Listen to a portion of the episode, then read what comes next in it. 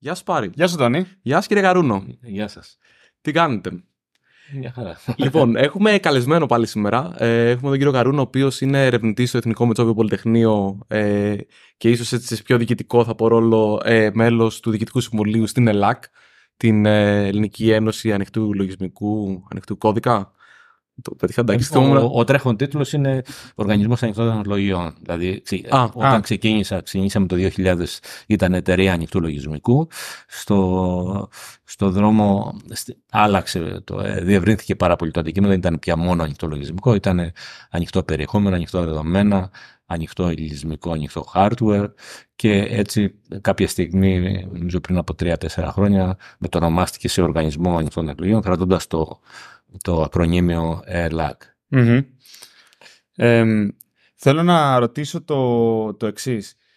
Όλα αυτά ανοιχτά δεδομένα, ανοιχτό λογισμικό, ανοιχτό hardware, πώς συντηρούνται οικονομικά; Ε, κοιτάξτε, ε, αυτή τη στιγμή ε, το, το ανοιχτό λογισμικό, αν πάμε πίσω ε, στη δεκαετία του 50 που πρωτοεμφανίστηκε το λογισμικό και το 40 βέβαια, ε, το λογισμικό ήταν ελεύθερο από τη φύση του. Αυτό που ε, οι εταιρείες διέθεταν ήταν το, το hardware, το, mm-hmm. τους υπολογιστές. Ε, αυτό, αυτό το μοντέλο συνέχισε έως περίπου το 70. Ε, τη, ε, τη δεκαετία του 60 ε, πάνω σε αυτό το μοντέλο, που βασικά ήταν ένα μοντέλο που είχε κυρίως σχέση με την εκπαιδευτική κοινότητα, επειδή ας πούμε, οι επιστημονικές εργασίες για να εξελιχθούν και να αξιοποιηθούν από τους επόμενους έρευνες ήταν ανοιχτές. Άρα αυτό το μοντέλο λίγο πολύ ακολούθησε ε, και το, ας πούμε, το λογισμικό της εποχής εκείνης, που ήταν προπομπός αυτού που λέμε ανοιχτό Ε, ήρθε το, ήρθαν οι τεχνολογίες του διαδικτύου, το ίντερνετ, όπου πρακτικά το ίντερνετ απέκτησε μια δομή τότε, ε, τέλος του 60, αρχές του 70, που, που είναι ο προπομπός όλων αυτών που λέμε σήμερα ανοιχτό. Δηλαδή ανοιχτή διακυβέρνηση κτλ. Το, το, το ίντερνετ ε, φτιάχτηκε με ανοιχτό λογισμικό και, και ήδη ας πούμε αναπτύσσεται. Εκεί όμως υιοθέτησε και ένα μοντέλο συνεργατικό ε, που ήταν κυρίως και απόρρια της δεκαετίας του 60 ε, ε, όπου πρακτικά η κοινότητα μεταξύ μεταξύ τους, δηλαδή τα βασικά στελέχη που σχεδίαζαν ε, ε, ε το ίντερνετ τότε, ε, ε, συγκρότησαν ένα συνεργατικό μοντέλο που, ε, που μετά από διάλογο συμφωνούσαν μεταξύ τους για τα πρότυπα, τα de facto πρότυπα που ακολουθούσαν. Αυτό, αυτό έχει, έχει και θετικά και αρνητικά, με την έννοια ότι δεν προβλέφθηκαν πολλά από τα προβλήματα που θα πρόκειται στο μέλλον. Από την άλλη όμως εγκαταστάθηκε ένα πολύ έτσι καλό μοντέλο συνεργατικό, το οποίο μετά στη συνέχεια εξελίχθηκε ε, σε αυτό που λέμε σήμερα κίνημα ανοιχτού λογισμικού. Τώρα για να, ε, αυτό είναι ε, λίγο μεγάλη απάντηση στην ερώτηση. Ε, έχει σημασία όμως και το ναι, ναι συγκείμενο. Ναι, έχει σημασία. Ε, αυτό το μοντέλο άλλαξε με την ε, με την εμφάνιση ας πούμε, ενός ε, πολύ ικανού και πολύ πλέον γνωστού και επιτυχημένου ε, ανθρώπου και επιχειρηματία του Bill Gates. Ο Bill Gates άλλαξε αυτό το μοντέλο, βασικά με, όντας σε ηλικία 18 ετών έστειλε μια πολύ έτσι, έξυπνη επιστολή στο Κογκρέσο και έλεγε ότι αυτό δεν μπορεί να συνεχίσει, δεν μπορεί το λογισμικό να είναι ελεύθερο, πρέπει να γίνει εμπορικό προϊόν. Και το πέτυχε και έτσι έχτισε, ας πούμε, πάνω σε αυτές τις βάσεις έχτισε τη, τη Microsoft, η οποία διατήρησε μία, ας πούμε, έως πρόσφατα, μία εχθρική στάση απέναντι στο ανοιχτό λογισμικό, ε, που πλέον όμως τώρα πια όπως και πολλές άλλες εταιρείες αναγκάστηκε να το υιοθετήσει γιατί ε, είναι πλέον γνωστό ότι ε, οι βασικές υποδομές του διαδικτύου αλλά και γενικότερα και καμία εταιρεία δεν αναπτύσσει λογισμικό από την, από την αρχή. Όλες οι εταιρείες ακολουθούν περίπου ένα μοντέλο 80% ανοιχτό λογισμικό, 20% ας το πούμε ιδιόκτητο λογισμικό που είναι, τους δίνει το συγκριτικό πλεονέκτημα. Άρα η απάντηση πώς συντηρείται το ανοιχτό λογισμικό; Το, το, το ανοιχτό λογισμικό συντηρείται ε, και το ανοιχτό hardware κυρίως από ε, ανοιχτούς συνεταιρισμούς εθελοντών. Mm-hmm οι, οι οποίοι ε, συνεργάζονται ε, κυρίως σε μη κερδοσκοπική βάση, αλλά αυτό όπως δεν, ε, τα, τα τελευταία 30 χρόνια έχει αλλάξει γιατί πολλές εταιρείες, με πρώτη ας πούμε την, και πιο, την πιο γνωστή από όλες την IBM, ε, διαθέτουν στελέχη τους τα οποία συμμετέχουν σε έργα ανοιχτού λογισμικού και συνεισφέρουν επαγγελματικά. Αυτό τώρα έχει επεκταθεί σε πάρα πολλά. Άρα, άρα το μοντέλο του ανοιχτού λογισμού είναι κάτι ένα μεικτό. Είναι εθελοντές και στελέχη εταιριών που αναπτύσσουν ε, ας πούμε, το, ένα κοινό τμήμα του λογισμικού που το αξιοποιούν όλοι συνεργατικά. Mm-hmm. Δηλαδή, αν μπορούσαμε να το, να το πούμε έτσι πολύ γενικά, είναι ε, ένα μοντέλο ανοιχτών συνεταιρισμών. Δηλαδή, κάποιος μπαίνει όποτε θέλει, φεύγει όποτε θέλει και με τα, πιο βιώσιμα έργα, τα έργα που έχουν τους πιο πολλούς ας πούμε, προγραμματιστές και τους πιο πολλούς χρήστες είναι αυτά που επικρατούν. Ε, νομίζω ότι έχει γίνει σαφές και σε πολλές εταιρείες πλέον ότι το, το μόνο κλειστό λογισμικό και όταν δεν συμμετέχεις σε ένα. Δηλαδή, αν έχεις φτιάξει ένα λογισμικό το οποίο δουλεύει πάρα πολύ καλά, αλλά μόνο σε σένα, είναι πολύ πολύ δύσκολο να το προωθήσει. Και νομίζω ότι ίσως από τις λίγες εταιρείες που το έχουν καταφέρει αυτό είναι η Apple, και η οποία όμως και τώρα πλέον έχει, φαίνεται ότι επενδύει πάρα πολύ στον λογισμικό. Δηλαδή... Και, και η Apple έχει βασιστεί το λειτουργικό στο FreeBSD. Ακριβώς. Ναι. Έχει πάρει τον πυρήνα του FreeBSD, το οποίο συνεχίζει να είναι με τη δική του άδεια. Ε, υπάρχουν πολλές άδειες ανοιχτού λογισμικού, ε, εκτός από την ε, γενική άδεια της GPL.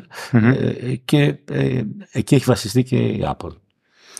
Η, τώρα είπατε το θέμα GPL και εγώ θέλω να ρωτήσω για τη GPL 3 που, η οποία είχε, είχε γενικά είναι αυτό που λένε controversial, δηλαδή σε πολλούς φάνηκε ήταν αρνητική, κάποιοι ήταν θετική. Δηλαδή ο Richard Stallman που την πρόθεσε ήταν θεωρεί ότι αυτό είναι το μέλλον και ότι εκεί πάει, ενώ απ' την άλλη ο Linus Torvalds έλεγε ότι αυτό είναι τρομακτικό.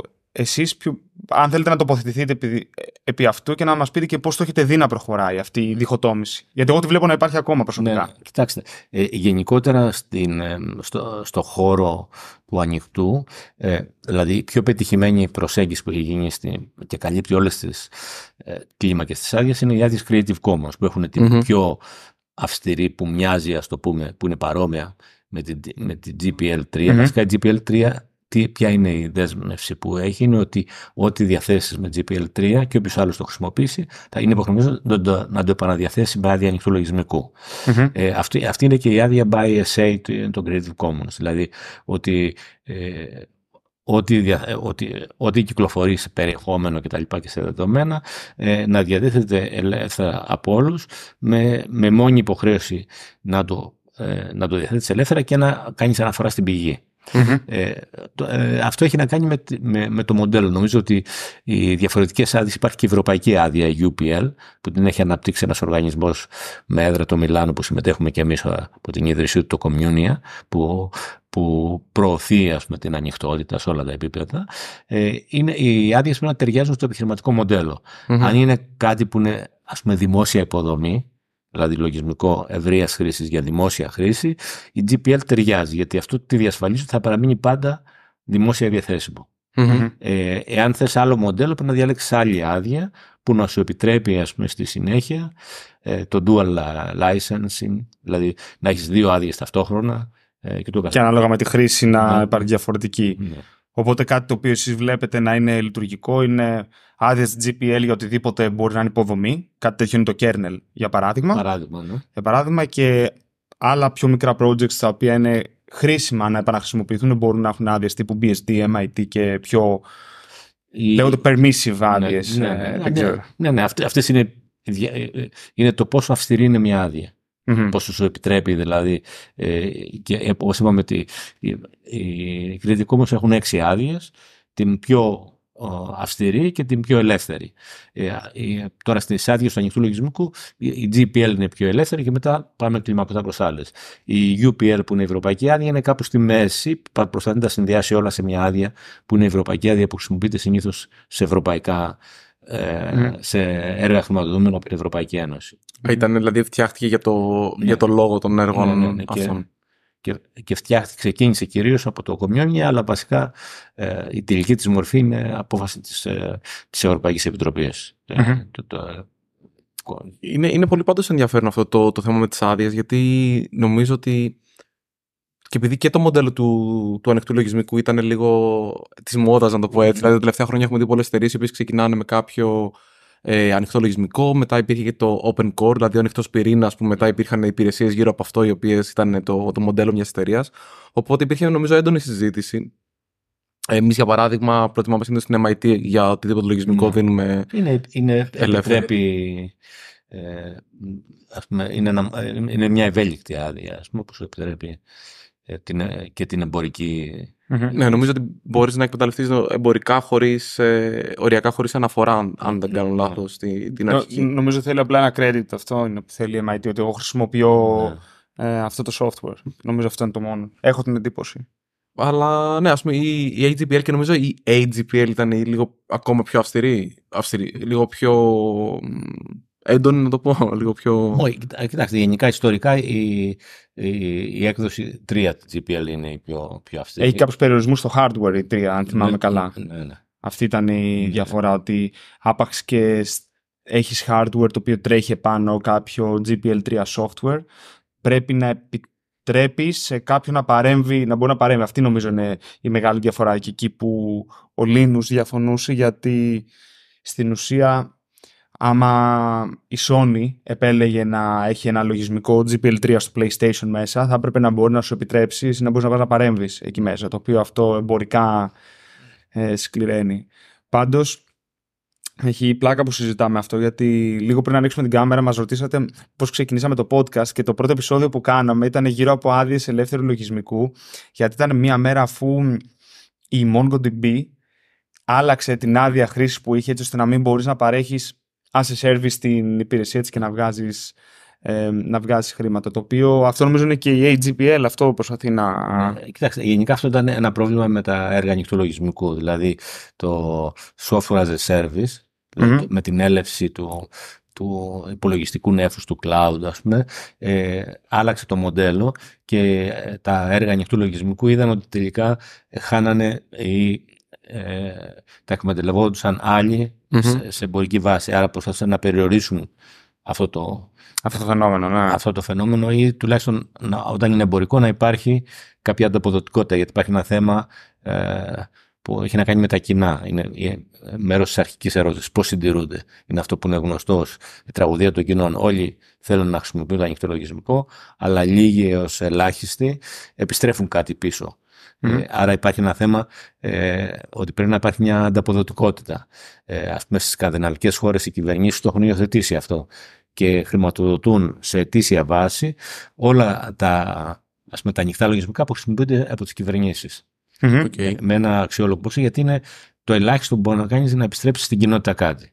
Έτσι, γιατί το ανοιχτό λογισμικό προφανώς επιτρέπει σε οποιαδήποτε εταιρεία να παρέχει υπηρεσίες τεχνικής υποστήριξης. Λέω κάτι πολύ κοινό, ας πούμε, στη χρήση του LibreOffice, αν, α, ε, αντί να αγοράζεις άδειες του Microsoft Office, για Μμμ. παράδειγμα. Έτσι. Ε, αλλά το θέμα είναι ε, εσύ που χρησιμοποιείς το, ή ο φορέας που χρησιμοποιεί η εταιρεία που χρησιμοποιεί το LibreOffice, τι επιστρέφει πίσω στο, στο, στο LibreOffice ως έργο ανοιχτού λογισμικού. Μμμ. Γιατί εκεί είναι ας πούμε το κρίσιμο. Γιατί για να συντηρηθεί ένα κοινό αγαθό, που είναι το, Μμμ. ας πούμε, ένα έργο ανοιχτού λογισμικού, πρέπει να, κάποιοι να συνεισφέρουν. Μμμ. Ε, και η συνεισφορά μπορεί να είναι σε είδος, δηλαδή σε εργασία ή, ή σε πόρους για να α, αμευθούν κάποιοι που θα αναπτύξουν κάτι. Άρα το- είναι πάρα πολύ σημαντικό να υιοθετηθεί και από τις μεγάλες εταιρείες και από τις κυβερνήσεις που χρησιμοποιούν ανοιχτό λογισμικό, πλέον πάρα πολλοί χρησιμοποιούν, να επιστρέφουν πίσω για να είναι βιώσιμα τα έργα του ανοιχτού λογισμικού. Και, και οι εταιρείες που κάνουν υποστήριξη. Δηλαδή, θεωρώ και όλες αυτές οι εταιρείες οι οποίες γύρω-γύρω ε, καρπώνονται, όχι άμεσα, δηλαδή δεν μεταπολούν το λογισμικό αυτό, αλλά έμεσα. Δηλαδή, η υποστήριξη όπως αναφέρατε εσείς, εκπαίδευση ενδεχομένως είναι πάρα πολύ διαδεδομένο. Ε, Υπηρεσίες οι οποίες χρησιμοποιούν το λογισμικό αυτό, δηλαδή υπάρχει πάρα πολύ κομμάτι. Ε, Γενικά τα- το ανοιχτό λογισμικό πλέον έχει γίνει αντιληπτό ότι έχει πολλά πλέον ακτήματα και σε επίπεδο της τοπικής οικονομίας γιατί πρακτικά δεν, ε, όταν δεν αγοράζεις άδειες χρήσης πρακτικά δεν ε, επιβαρύνεται το, ε, το, το ισοζύγιο, το εμπορικό ισοζύγιο, το έλλειμμα της χώρας ας πούμε. Και οι πόροι κατευθύνονται στην τοπική αγορά Μμμ. που είναι ε, για, την, για την υποστήριξη της χρήσης. Ε, και αυτό είναι ένα άλλο μοντέλο ας πούμε, τοπικής ανάπτυξης και επίσης υπάρχει και μεγαλύτερη τεχνογνωσία γιατί όπως ε, λέγαμε παλιά τουλάχιστον ε, όταν και εγώ ήμουν ε, ε, πολύ νεότερος ήταν ότι ε, το ανοιχτό λογισμικό είναι η διαφορά σαν να θες να γίνεις μηχανικός αυτοκινήτων και να μην σου επιτρέπουν να ανοίξεις το καπό του αυτοκινήτου Μμμ. να Μμμ. δουλεύει Ναι, ναι, μηχανία. ναι, ναι. Ε, άρα ε, αυτό είναι το παράδειγμα της τεχνογνωσίας ότι κάποιος που χρησιμοποιεί ανοιχτό λογισμικό έχει μεγαλύτερη τεχνογνωσία ε, και συνεισφέρει ειδικά στο ανοιχτό λογισμικό, ε, αποκτά τεχνογνωσία, άρα δεν, δεν ενισχύεται μόνο η τοπική οικονομία, ενισχύεται και η τοπική τεχνογνωσία. Έτσι, άρα έχεις ας πούμε στελέχη αρκετά έμπειρα, που δεν είναι απλοί, ας το πούμε, υποστηρικτές της των εμπορικών προϊόντων, ας πούμε, αλλά είναι, ξέρουν πώς δουλεύει αυτό το λογισμικό και μπορούν να πάσα στιγμή και να το βελτιώσουν αν, αν χρειαστεί να το παραμετροποιήσουν. Ε, ε, και ίσως και αυτό μου μας πηγαίνει πολύ σε μια ερώτηση που σκεφτόμουν και νομίζω ταιριάζει πολύ καλά εδώ πέρα που είναι το, η σιγουριά που σου δίνει το, το ανοιχτό λογισμικό. Γιατί το ανοιχτό λογισμικό δεν βασίζεται στο ότι κλείσει μια εταιρεία, ότι είναι ε, βιώσιμη, ότι είναι κερδοφόρα. Γιατί στην πραγματικότητα, okay, μπορεί να, μας, να θεωρούμε απλό ότι η Microsoft υπάρχει του χρόνου ή εταιρείες του μεγέθους αυτού, αλλά μια μικρότερη εταιρεία είναι πολύ πιο δύσκολο να βασίσεις ε, υποδομές ή λογισμικό πάνω σε μια πλατφόρμα ή σε οτιδήποτε, δεν ξέρεις αν θα υπάρχει πέρα αύριο. Κοιτάξτε, νομίζω ότι αυτό είναι, είναι πάρα πολύ βασικό, αλλά αυτό που το έχει κάνει πιο σημαντικό πλέον τώρα είναι οι, ε, ας πούμε, οι γενικότερες ε, πολιτικές και κοινωνικές εξελίξεις που έχει να κάνει με τις εταιρείες, ας πούμε, τις μητρικές των, ε, των μεγάλων ας πούμε, προϊόντων και υπηρεσιών λογισμικού που έχουν έδρα σε τρίτες χώρες, για παράδειγμα στις Ηνωμένες Πολιτείες ή στην Κίνα, αυτές οι εταιρείες υπάγονται στο, στην ένωμη τάξη των χωρών αυτών. Άρα ε, και με δεδομένες τις αποκαλύψεις, όλα αυτά που μάθαμε ή υποψιαζόμασταν πριν από, ε, από την εποχή του Snowden, είναι ότι πρακτικά όλα αυτά τα λογισμικά έχουν μία πίσω πόρτα που είναι διαθέσιμη στις υπηρεσίες ε, ασφαλείας των χωρών αυτών. Άρα υπάρχει και ένα θέμα ε, ψηφιακής ανεξαρτησίας. Δηλαδή, και αυτό είναι πιο έντονο για την Ευρώπη, γιατί η Ευρώπη δεν έχει, ε, δεν έχει εταιρείες εκτός από τη ΣΑΠ, ας πούμε, ε, που να έχουν την έδρα τους στην Ευρώπη. Άρα, εκ των πραγμάτων, ε, ε, στην Ευρώπη είναι πολύ έντονο το πρόβλημα και στην Ελλάδα προφανώς, ε, ότι αν χρησιμοποιείς λογισμικά εμπορικά που, τα οποία διέπονται από την ένωμη τάξη άλλων χωρών, σημαίνει ότι δεν έχεις ασφάλεια ε, στην, ε, στη χρήση τους. Και, ε, και το ανοιχτό λογισμικό προσφέρει και αυτό. Πέρα δηλαδή από την ας πούμε, επιχειρησιακή ας πούμε, η διαχειριστική ασφάλεια, σου προσφέρει και υποστηρίζει και την εθνική ανεξαρτησία. Και ήταν κάτι που όταν κάποια στιγμή το 2000 προ Snowden είχα πάει στη Γερμανία και είχα διαβάσει και πήγα και ρώτησα στο Υπουργείο Εξωτερικών απαγορευόταν της Γερμανίας να χρησιμοποιείται οποιοδήποτε άλλο ε, λογισμικό πέρα από μια πιστοποιημένη έκδοση Linux από ένα ειδικό Ινστιτούτο της γερμανικής κυβέρνησης. Και ο λόγος ήταν γιατί ήξεραν προφανώς από τότε ότι αν χρησιμοποιήσει οποιοδήποτε άλλο εμπορικό λογισμικό. Ε, στις... Είναι πιθανό να υπάρχει backdoor. Υπάρχει backdoor και να μπορείς να. Προφανώς ε, το backdoor μπορεί να υπάρχει και για, ε, για νόμιμους λόγους. Είναι αυτό το λεγόμενο, ας πούμε, ε, η νόμιμη παρακολούθηση και το που λέγεται lawful interception. Όλοι, ας πούμε, και οι δρομολογητές της Cisco, όλοι και ο εξοπλισμός των τηλεπικοινωνιών παρόχων έχουν αυτή τη δυνατότητα για lawful interception. Το θέμα δεν είναι το lawful, το, η νόμιμη ας πούμε, παρακολούθηση. Το θέμα είναι η παράνομη παρακολούθηση. Να ρωτήσω κάτι πάνω σε αυτό. Σε τι βαθμό η νόμιμη παρακολούθηση, τι είναι αυτό το οποίο μπορεί να παρακολουθήσει. Για παράδειγμα, είμαι εγώ αυτή τη στιγμή στην Ελλάδα, στον υπολογιστή μου και ανοίγω τον Chrome ή όποιον browser θέλω και γράφω https github.com slash kernel slash kernel και πάνω εδώ ένα repository. Από όλη αυτή την κίνηση τι μπορεί να παρακολουθήσει η, η πάροχη; Στο, στο, ε, τα πάντα. Μπορεί να, να έχει μία συσκευή στη μέση, αν πούμε ότι γίνεται νόμιμη παρακολούθηση της δική της σύνδεσης της συγκεκριμένης IP, μπορούν να φιλτράρουν και να αποθηκεύσουν όλα τα πακέτα ε, κρυπτογραφημένα και μη και ε, με, με δεδομένη, με, με ισχυρή υπολογιστική ισχύ μπορούν να τα αποκρυπτογραφήσουν. Ε, στην νόμιμη ας το πούμε, παρακολούθηση. Αν για κάποιο λόγο η συγκεκριμένη IP διεύθυνση αποτελεί στόχο για παρακολούθηση. Άρα τεχνικά είναι δυνατό αν εγώ είμαι, θεωρούμε από την ε, κυβέρνηση ας πούμε, ή από κάποιον θεωρούμε ότι πρέπει να με παρακολουθήσουν τεχνικά είναι δυνατό να αποκρυπτογραφηθούν τα TCP πακέτα που αλλάξει με ένα, με ένα website. Mm. Και, και τώρα πια υπάρχουν και δυνατότητες σε σχεδόν πραγματικό χρόνο. Και επειδή αυτό. Με man in the middle. λέτε κά, κάπως. Ναι, ναι, όχι, σε πραγματικό χρόνο και, και γι' αυτό πολλές υπηρεσίες ασφαλείας, οι οργανισμοί που επιδιώκουν ύψιστη ασφάλεια, ε, το, ε, υιοθετούν δίκτυα ε, με οπτικών ινών που δεν παράγουν ηλεκτρομαγνητικό πεδίο για να πρέπει να παρακολουθήσεις την κίνηση στο καλώδιο. Γιατί η οπτική ίνα θέλει να τοποθετήσεις κάτι ενδιάμεσο, να την κόψεις δηλαδή και να τη συνδέσεις για να μπορεί να την παρακολουθησει Ε, αν δεν έχεις πρόσβαση στον ας πούμε, κεντρικό δρομολογητή. Ε, Α, οπότε με την οπτική είναι, είναι πιο δύσκολη η παρακολούθηση πάνω από το φυσικό μέσο. Πάνω από το φυσικό μέσο. Ενώ όταν δεν είναι οπτική ίνα, ε, ε, υπάρχουν, ευκαι... υπάρχουν δυνατότητες. Υπάρχουν δυνατότητες, ναι, ας ναι. πούμε. Αυτό, βέβαια, δεν το γνώριζα αυτό. Ναι, ναι. Αυτά έχουν, όλα αυτά τα συστήματα έχουν ψηλό κόστος. Αυτό που έχει το πιο... Ε, το, το μικρότερο κόστος είναι η παρακολούθηση μέσα από, τα, από τους μεταγωγείς είτε του διαδικτύου είτε της τηλεφωνίας. Δηλαδή εκεί που συγκεντρώνεται. Αυτό είναι, ε, είναι όπως μάθαμε πρόσφατα τις παρακολουθήσεις, οι λεγόμενες επισυνδέσεις. Mm-hmm. Που, okay. που η παρακολουθήση γίνεται από, τη, ε, από, από το τηλεφωνικό δίκτυο, ας το πούμε έτσι. Το οποίο προϋποθέτει δίκτυο GSM ή... Όχι, προϋποθέτει πρόσβαση στον ε, μεταγωγέα της τηλεφωνίας, δηλαδή που είναι ο, ο, ο κόμβος, ας πούμε, του, της, που τάδε παρόχου τηλεφωνικών υπηρεσιών. Okay. Ε, κάτι μου είχε κάνει εντύπωση ήταν στο στρατό ότι ο στρατός ή τουλάχιστον σε κάποια στρατόπεδα έχει δικό του δίκτυο το οποίο φτάνει ναι. μέχρι και το στρατόπεδο. Δηλαδή δεν πηγαίνει μέσα από το δίκτυο. Ναι, ναι. Κοίτα, αυτό είναι κλασικός σε όλα τα. Ε... Το δεν είχαν HTTPS βέβαια ένα άλλο τέτοιο. Ναι, ναι. Αλλά... στα, στα εθνικά συστήματα ασφάλειας, ας πούμε, και ο στρατός είναι ένα από αυτά, συνήθως εγκαθιστούν δικά τους ιδιωτικά δίκτυα που δεν εφάπτονται με τα δημόσια δίκτυα mm-hmm. για προφανείς λόγους. Και Τώρα πια είναι και αυτά τα δίκτυα είναι δίκτυα οπτικών ενών επειδή προσφέρουν τη μέγιστη γενικά ας πούμε στο, στους τομείς που απαιτείται ασφάλεια ε, αποφεύγεται η ασύρματη επικοινωνία έτσι, για προφανείς λόγους και ε, προτιμ, σαν τεχνική λύση προτιμάται το, ε, τα οπτικά δίκτυα και, και για λόγους πολλούς γιατί δεν απαιτείται τόσο χαλκός. Είναι προφανές και γι' αυτό και οι εταιρείες, όλες πια.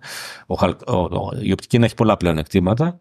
Ε, ε, εκτός από την ασφάλεια που κυρίως είναι η χωρητικότητα έτσι, mm-hmm. που θα είχες ας πούμε ένα καλώδιο με 100 ζεύγη ας πούμε, για να mm-hmm. έχεις 100 συνδέσεις έχεις μια οπτική η οποία έχει χιλιάδες ζεύγη mm-hmm. ας το πούμε οπτικά ναι. ιδιατά ζεύγη okay. Ε, Τώρα επειδή θυμήθηκα κάτι, ήθελα απλά να επαληθεύσω. Αυτό που, που είπατε πριν ότι πάνω από το χαλκό, από το φυσικό μέσο υπάρχει δυνατότητα τεχνικά παρακολούθησης είναι αυτό το οποίο λέμε side channel attack είναι κάτι άλλο γιατί τώρα εμένα μου έσκασε αυτό επειδή είχαμε κάποτε ασχοληθεί με ένα πελάτη μας με ένα project κρυπτογραφίας το οποίο χρησιμοποιούσε elliptic curves και έπρεπε να χρησιμοποιήσουμε ένα συγκεκριμένο curve που θα έκανε κρυπτογραφία γιατί ήταν side channel resistant. Ε, όχι, δεν είναι αυτό; Όχι, όχι. Δεν Okay. Όχι. Είναι, αυτό είναι πιο τεχνική διαδικασία γιατί ε, ε ένα, ένα καλώδιο το οποίο ε, συνδέει ας πούμε δύο υπολογιστές. Ε, ε, ε, χαλκού εννοώ, mm-hmm. παράγει ένα ηλεκτρομαγνητικό πεδίο. Παρακολουθώντας το ηλεκτρομαγνητικό πεδίο, μπορείς να καταγράψεις τι είναι αυτό που κυκλοφορεί. Τι είναι αυτό το οποίο κυκλοφορεί. Οπότε mm. θεωρητικά μπορείς να βάλεις κάποιο αισθητήρα γύρω από το, γύρω από το καλώδιο χωρί να το κόψεις. Δηλαδή δεν, δεν, μπορείς, δεν υπάρχει φυσική ναι. παρέμβαση. Ναι, οπότε είναι πιο... Εντάξει, είναι... εντάξει, εμείς φτάνουμε βέβαια πολύ μακριά. Αλλά ναι, ναι, ναι, όχι. Ναι, εντάξει, προφανώς ε, ε, τα επίπεδα ασφάλειας, η ασφάλεια στα, στις επικοινωνίες και στα πληροφορικά συστήματα έχει πολύ μεγάλο κόστος. Ε, αν θέλει κανείς να πετύχει το υψηλό, τα, τα πολλά εννιάρια, ας πούμε, να φτάσει. ναι. Ξέρω αυτά. 4-9, ξέρω εγώ, για παράδειγμα. Δηλαδή για σένα νομίζω είναι πιο απλό κάποιος να παρακολουθήσει την κίνηση του DNS σου, για παράδειγμα, το οποίο είναι μη κρυπτογραφημένη. Ναι. Απλά από εκεί απλά θα καταλάβει τι επισκέπτομαι. Ναι. Δεν, θα, δεν θα δει το περιεχόμενο όμως μόνο μέσα από το, ναι, το DNS. για, για, να δεις το περιεχόμενο, να δεις τα πακέτα που ανταλλάσσεις. Ναι. Που μετά αρχίζει αυτό και γίνεται πιο, πιο κοστοβόρο. Μάλιστα. Εγώ θα ήθελα να πάμε και στο θέμα το οποίο συζητούσαμε λίγο πιο πριν, το οποίο είναι το θέμα των ηλεκτρονικών εκλογών. Ε, είδα κάποια στιγμή. Αυτό είναι μια πορεία που έχουμε διάφορους σε αυτό το, το χώρο και λέμε γιατί δεν γίνονται ηλεκτρονικά οι εκλογές. Θα λύσουν κάποια θέματα και κάπου πέτυχα ένα tweet το οποίο είχατε κάνει εσείς που αναφέρατε ότι υπάρχει και η τεχνολογία των data sims που μπορεί να χρησιμοποιηθεί γι' αυτό, αν θυμάμαι καλά. Ναι. θέλετε να μας πείτε, να μας μιλήσετε λίγο για τις ηλεκτρονικές εκλογές. Γίνονται... Κοιτάξτε, οι ηλεκτρονικές εκλογές, τώρα να ξεκινήσουμε κάτι, κάτι που δεν είναι ε, ευρύτερα κατανοητό, ενώ τεχνικά, ε, επιτρέπει ε, εύκολα την παραπληροφόρηση. Είναι αυτό που λέμε μερικές φορές ότι κάτι που είναι τεχνικά πολύπλοκο μοιάζει κάτι με, σαν κάτι μαγικό, με τη μαγεία, ας πούμε. Δηλαδή, άρα, ε, οι ηλεκτρονικές εκλογές έχουν, έχουν ε, αρκετούς κινδύνους παραπληροφόρησης για αυτούς που δεν καταλαβαίνουν τι είναι. Ετσι Ε, γιατί εκεί που δεν υπάρχει εμπιστοσύνη ας πούμε, στο, στο σύστημα, εύκολα κανείς μπορεί να σκεφτεί, αφού είναι κάτι άειλο και, και κάποιος που είναι πίσω από αυτά τα συστήματα, μπορεί να τροποποιήσει το εκλογικό αποτέλεσμα. Άρα το μεγαλύτερο πρόβλημα των ας πούμε, ηλεκτρονικών εκλογών είναι η εμπιστοσύνη. Ε, εμείς ξέρουμε καλά ότι ας πούμε, το, το σύστημα που χρησιμοποιείται στην Ελλάδα ευρέως και, ε, για εκλογές στα πανεπιστήμια και έχει επεκταθεί η χρήση του και σε άλλους φορείς του δημοσίου και όπως όλα ε, λόγω της πανδημίας ε, ε, παρουσιάστηκε μεγαλύτερη ζήτηση είναι απόλυτα ασφαλές τεχνικά έτσι, και, ε, και επιτρέπει τη, ας πούμε, σε τεχνικό επίπεδο, αν κανείς κατανοεί ε, το σύστημα αυτό, είναι, μπορεί να το εμπιστευτεί για να οργανώσει μια εκλογική διαδικασία. Ε, εκείνο που λέγαμε ε, σε αυτό το πλαίσιο είναι ότι στην Ελλάδα μια εκλογική διαδικασία έχει ας πούμε, ας πούμε χοντρικά δύο μεγάλα βήματα. Ένα είναι η διαπίστευση του ψηφοφόρου, Δηλαδή, ταυτοποίηση ότι εγώ είμαι αυτός που είμαι και δικαιούμαι να ψηφίσω, που στην, στην κανονική εκλογική διαδικασία το κάνει η Φορευτική Επιτροπή με το δικαστικό εκπρόσωπο που κανείς παρουσιάζει την αυτότητά του και λέει αυτό είμαι εγώ, άρα δικαιούμαι να πάρω το ψηφοδέλτιο ε, και να πάω ε, στο παραπάνω να ψηφίσω και να τον καταθέσω στην κάλπη. Ε, ένα σύστημα ηλεκτρονικής πληροφορίας όπως το ΖΕΦ ψηφιοποιεί αυτή τη διαδικασία και επιτρέπει την ταυτοποίηση. Ε, στην Ελλάδα έχει ακολουθεί μια ενδιάμεση λύση που ε, θα μπορούσε πιθανά, αν, αν είχε υλοποιηθεί και είχαμε ψηφοδέλτιο όπως είναι σε άλλες χώρες που είναι τυπωμένος σε εφημερίδα και όλα τα, όλα τα ψηφοδέλτια όλη τη χώρα μαζί, ε, θα μπορούσε, αν υπήρχε ηλεκτρονική ταυτοποίηση, ε, να μπορούσα να πάω να ψηφίσω σε οποιοδήποτε εκλογικό κέντρο. Δηλαδή να, ε, να δείξω το μου, να, τα, να ταυτοποιηθώ σε ε, πραγματικό χρόνο ότι εγώ είμαι αυτός, να σημειωθεί ότι ε, ε, προσήλθα να ψηφίσω, άρα δεν μπορώ να πάω να ψηφίσω οπουδήποτε αλλού, έτσι, και ε, να πάω να ψηφίσω με τον παραδοσιακό τρόπο. Ε, κάποιες χώρες έχουν υιοθετήσει ένα ενδιάμεσο σύστημα που έχουν ψηφιοποιήσει και την κάλπη δηλαδή που είναι τα γνωστά προβλήματα που ακούσαμε στην Αμερική, ας πούμε, είναι ότι προσέφησε στο εκλογικό κέντρο, μπαίνει στο παραβάν που υπάρχει η ηλεκτρομηχανική συσκευή, ψηφίζεις ε, και φεύγεις. Mm-hmm. Ε, ε, τραβάς ένα μοχλό που σημαίνει είναι το ισοδύναμο της καταθέτω ε, το ψηφοδελτίο μου στην κάλπη και αυτό ε, τι, τι διευκολύνει αυτό, τι καταμετρά αυτόματα τους ψήφους. Άρα είναι, υπάρχουν δηλαδή πολλά στάδια. Τώρα, τα data sims που αναφέρατε είναι πρακτικά με ποιο τρόπο θα μπορούν οι συσκευές αυτές που θα χρησιμοποιούνται στα εκλογικά κέντρα, σε αυτή την περίπτωση που έχουμε ψηφιακή ας πούμε, διαπίστευση, ε, να έχουν καλή λήψη. Δηλαδή το πρόβλημα ήταν ότι ε, δεν υπάρχει καλή λήψη σε όλα τα εκλογικά κέντρα και έδινε το, η εταιρεία στους δικαστικούς εκδρόζους βγείτε, βγείτε στην αυλή ας πούμε, για να έχετε καλή ναι, λήψη ναι. για να μπορούμε να επικοινωνήσουμε το οποίο ακούγεται λίγο αστείο. Mm-hmm. Ενώ αν, ε, αν υποθέσουμε ότι και οι τρεις πάροχοι μαζί γιατί τα data sims αυτά που είναι μόνο για, ειδικά για αυτές τις χρήσεις για, για data εφαρμογές έχουν ε, δυνατότητα να αλλάξουν πάροχο. Απάροχο. Οπότε αυτή, αυτή ήταν η ιδέα ότι έτσι θα, πρέπει, θα ήταν καλύτερα ας πούμε, να, να δουλέψει τουλάχιστον το σκέλος αυτό. Τώρα, α, ως προς τις εκλογές, έχουμε το ένα, το, την πλήρη αυτοματοποίηση που είναι το ΖΕΦΣ, ας πούμε, και τα ενδιάμεσα βήματα που πάμε πριν. Πάντως, ε, γύρω από το κομμάτι της διαπίστευσης το σκεφτόμουν και εγώ και με αφορμή εσένα που δεν ψηφίζεις ε, στην Αθήνα κανονικά. Ναι. Ε, σαν να ψηφίζω σαν ιδιωτημότη εγώ. Ναι. Ότι αυτό θα μπορούσε να είναι πολύ πιο εύκολο άμα απλά μπορούσες να μπεις να, να πεις ότι εγώ είμαι αυτός και απλά να εκδοθούν κάποια ψηφοδέλτια εκείνη τη στιγμή τα οποία είχαν οτιδήποτε χρειαζόταν για να, για να ψηφίσεις. Το, το βασικό πρόβλημα Προφανώς στην εκλογική διαδικασία υπάρχουν τεχνικά θέματα, αλλά νομίζω ότι διεθνώς αυτή τη στιγμή και με τη κρίση που υπάρχει και την πόλωση, το βασικότερο θέμα δεν είναι το τεχνικό, είναι το θέμα της εμπιστοσύνης. Ένα πόσο κανείς μπορεί να εμπιστευτεί, ας πούμε, μια πλήρως ψηφιακή διαδικασία. Ότι ε, δεν είναι διαβλητή, ας πούμε, ότι δεν ναι. υπάρχει κάποιο. και ότι λαμβάνει υπόψη του και τους μη ψηφιακά εγγράμματος ή αυτούς που δεν θέλουν να ψηφίσουν ηλεκτρονικά και που θέλουν να προσέλθουν σε ένα εκλογικό κέντρο να ψηφίσουν.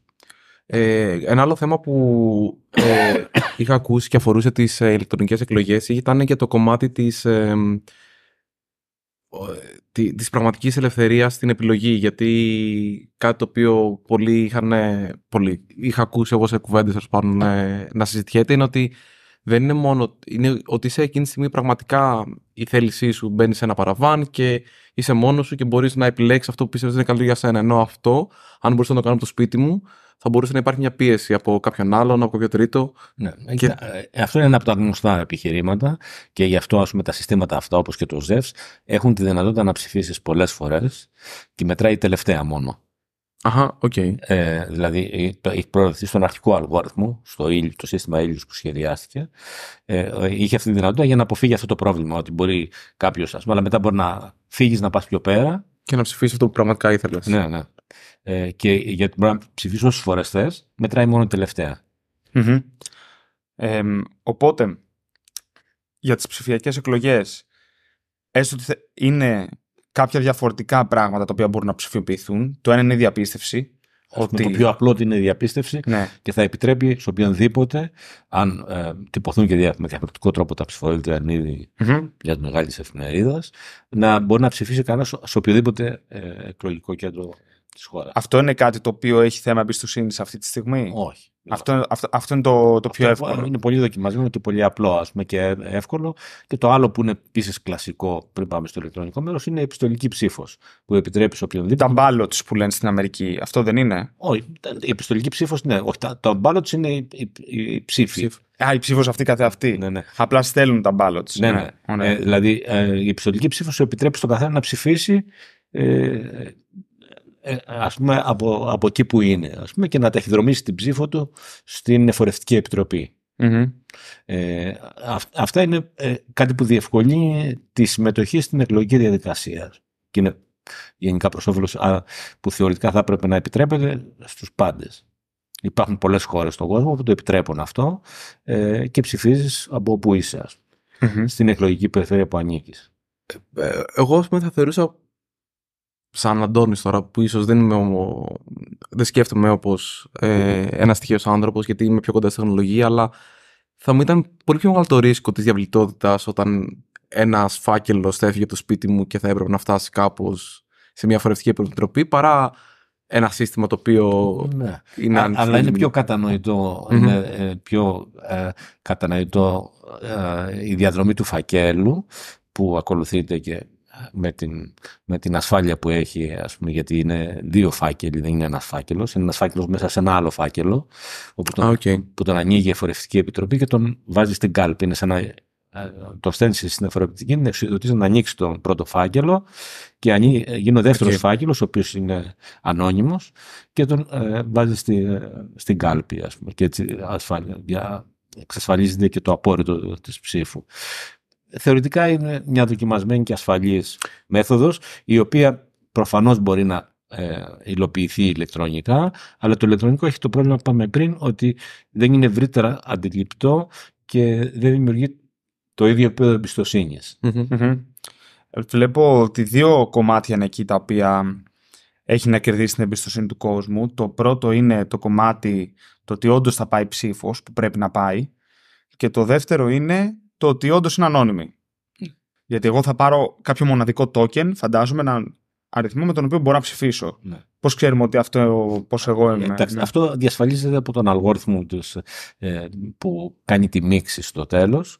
Έτσι, που αποκρυπτώ και, και δεν επιτρέπει, αποσυνδέει δηλαδή την, ε, την ηλεκτρονική ας πούμε, ψήφο από το φυσικό πρόσωπο που ψηφισε Και αυτό είναι παληθεύσιμο μαθηματικά, δεν, ε, δεν είναι κάτι. Αλλά απλώς αυτό πάντα έχει το ίδιο πρόβλημα που και πριν, ότι είναι κατανοητό μόνο από... Κάποιοι θα διαβάσει τον ε, κώδικα. Ναι, που είναι από, ας πούμε επιστημονικά κατανοητό. Έτσι, Ναι. Δεν είναι κατανοητό ευρύτερα, δεν είναι με την έννοια ότι βλέπεις το φάκελο, βάζεις το ψηφοδέλτιο, το βάζεις στην κάλπη. Αυτό είναι ορατό και κατανοητό από όλους. Δεν χρειάζεται καμία, καμία επιστημονική γνώση για να καταλάβεις ότι αυτό είναι ασφαλές και αδιάβητο. Ε, το άλλο προϋποθέτει ότι υπάρχει φορευτική επιτροπή σε εθνικό επίπεδο που έχει ελέγξει το λογισμικό και επιτρέπει, ας πούμε, π.χ. όπως χώρες που είναι διεθνώς γνωστές όπως η Εστονία, έχει την επιλογή στους πολίτες να ψηφίσουν ηλεκτρονικά και ένα 30-40% δεν κάνω, επιλέγει, δεν είναι υποχρεωτικό, όποιος θέλει ψηφίσει. Και νομίζω και αυτό είναι και το λογικό. Ε, σε, μας, σε ορισμένες ας πούμε, διαδικασίες, όπως είναι στα πανεπιστήμια, είναι υποχρεωτική η ηλεκτρονική ψήφος. Ε, και όλοι ψηφίζουν ηλεκτρονικά. Και, α- και αυτό διευκολύνει και, και τη συμμετοχή. Γιατί Μμμ. φτάνει η συμμετοχή στο 99%. Δηλαδή κάποιος πρέπει να έχει κάποιο λόγο ας πούμε, προσωπικό. Ηλεκτρονικά και από το σπίτι τους κιόλας. Και οπου- οπου- οπουδήποτε.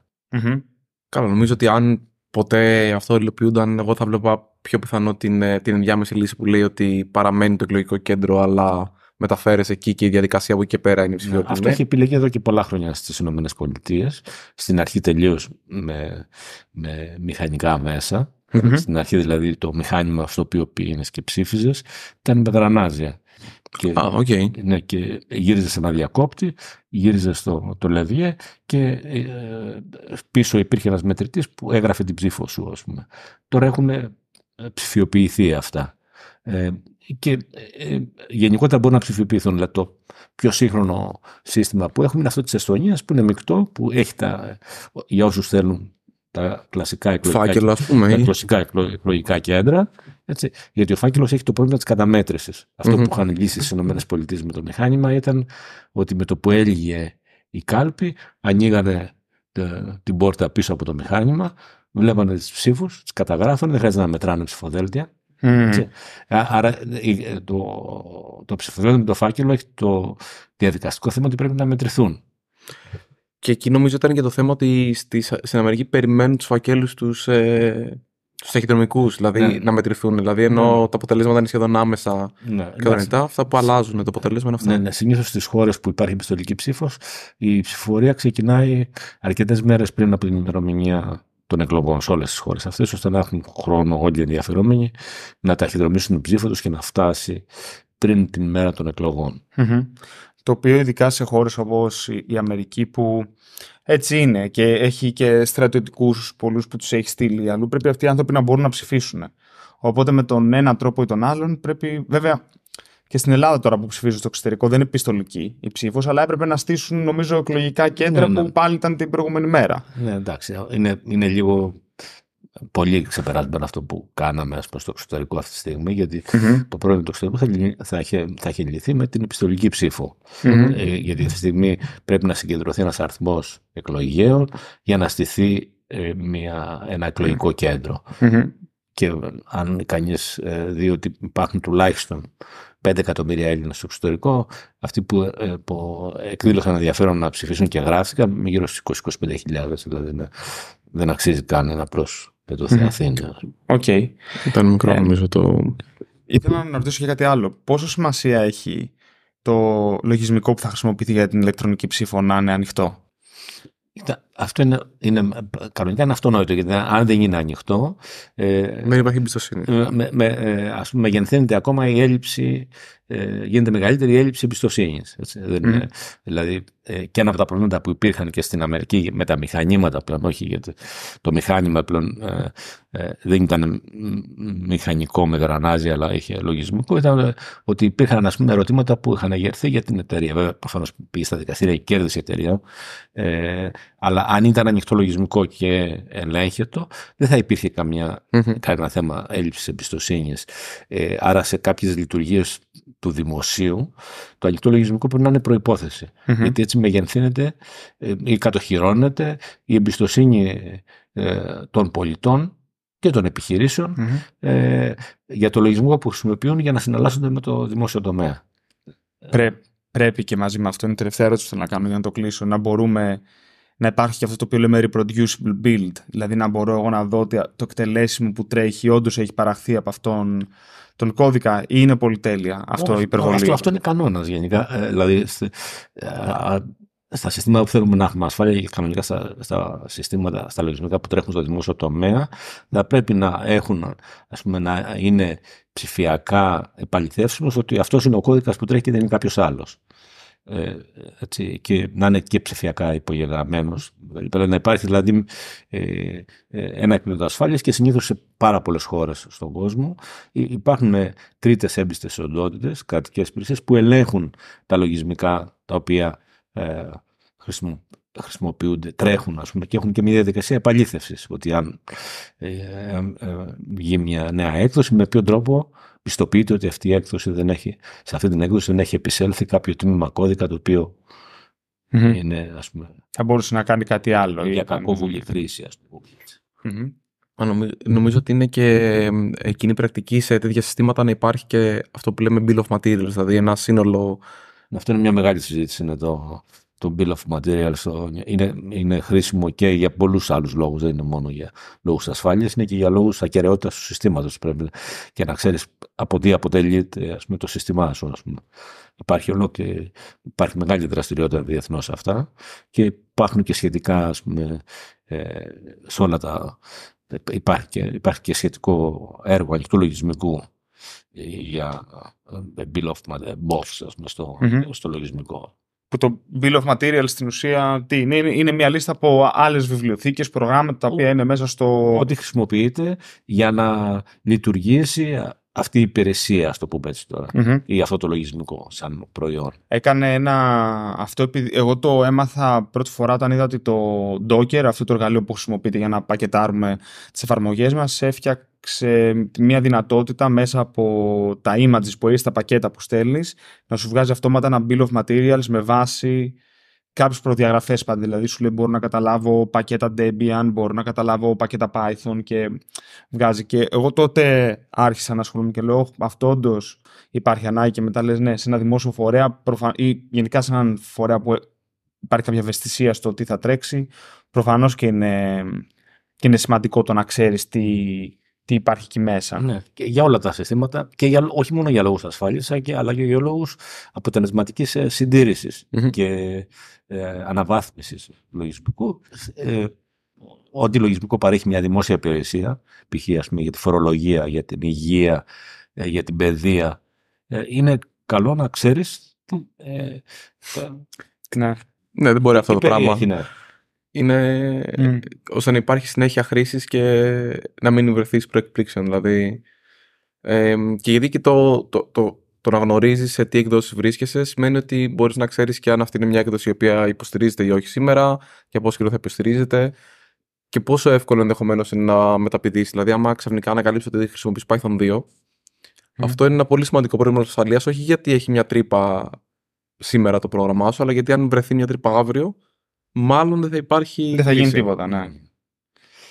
Μάλιστα. Έχουμε ψηφιοποιήσει πολλά πράγματα στην Ελλάδα. Τι άλλο πρέπει να ψηφιοποιήσουμε; Κοιτάξτε, το πρόβλημα στην Ελλάδα δεν είναι νομίζω η ψηφιοποίηση, παρότι έχουν γίνει σημαντικά βήματα ε, την τελευταία τετραετία.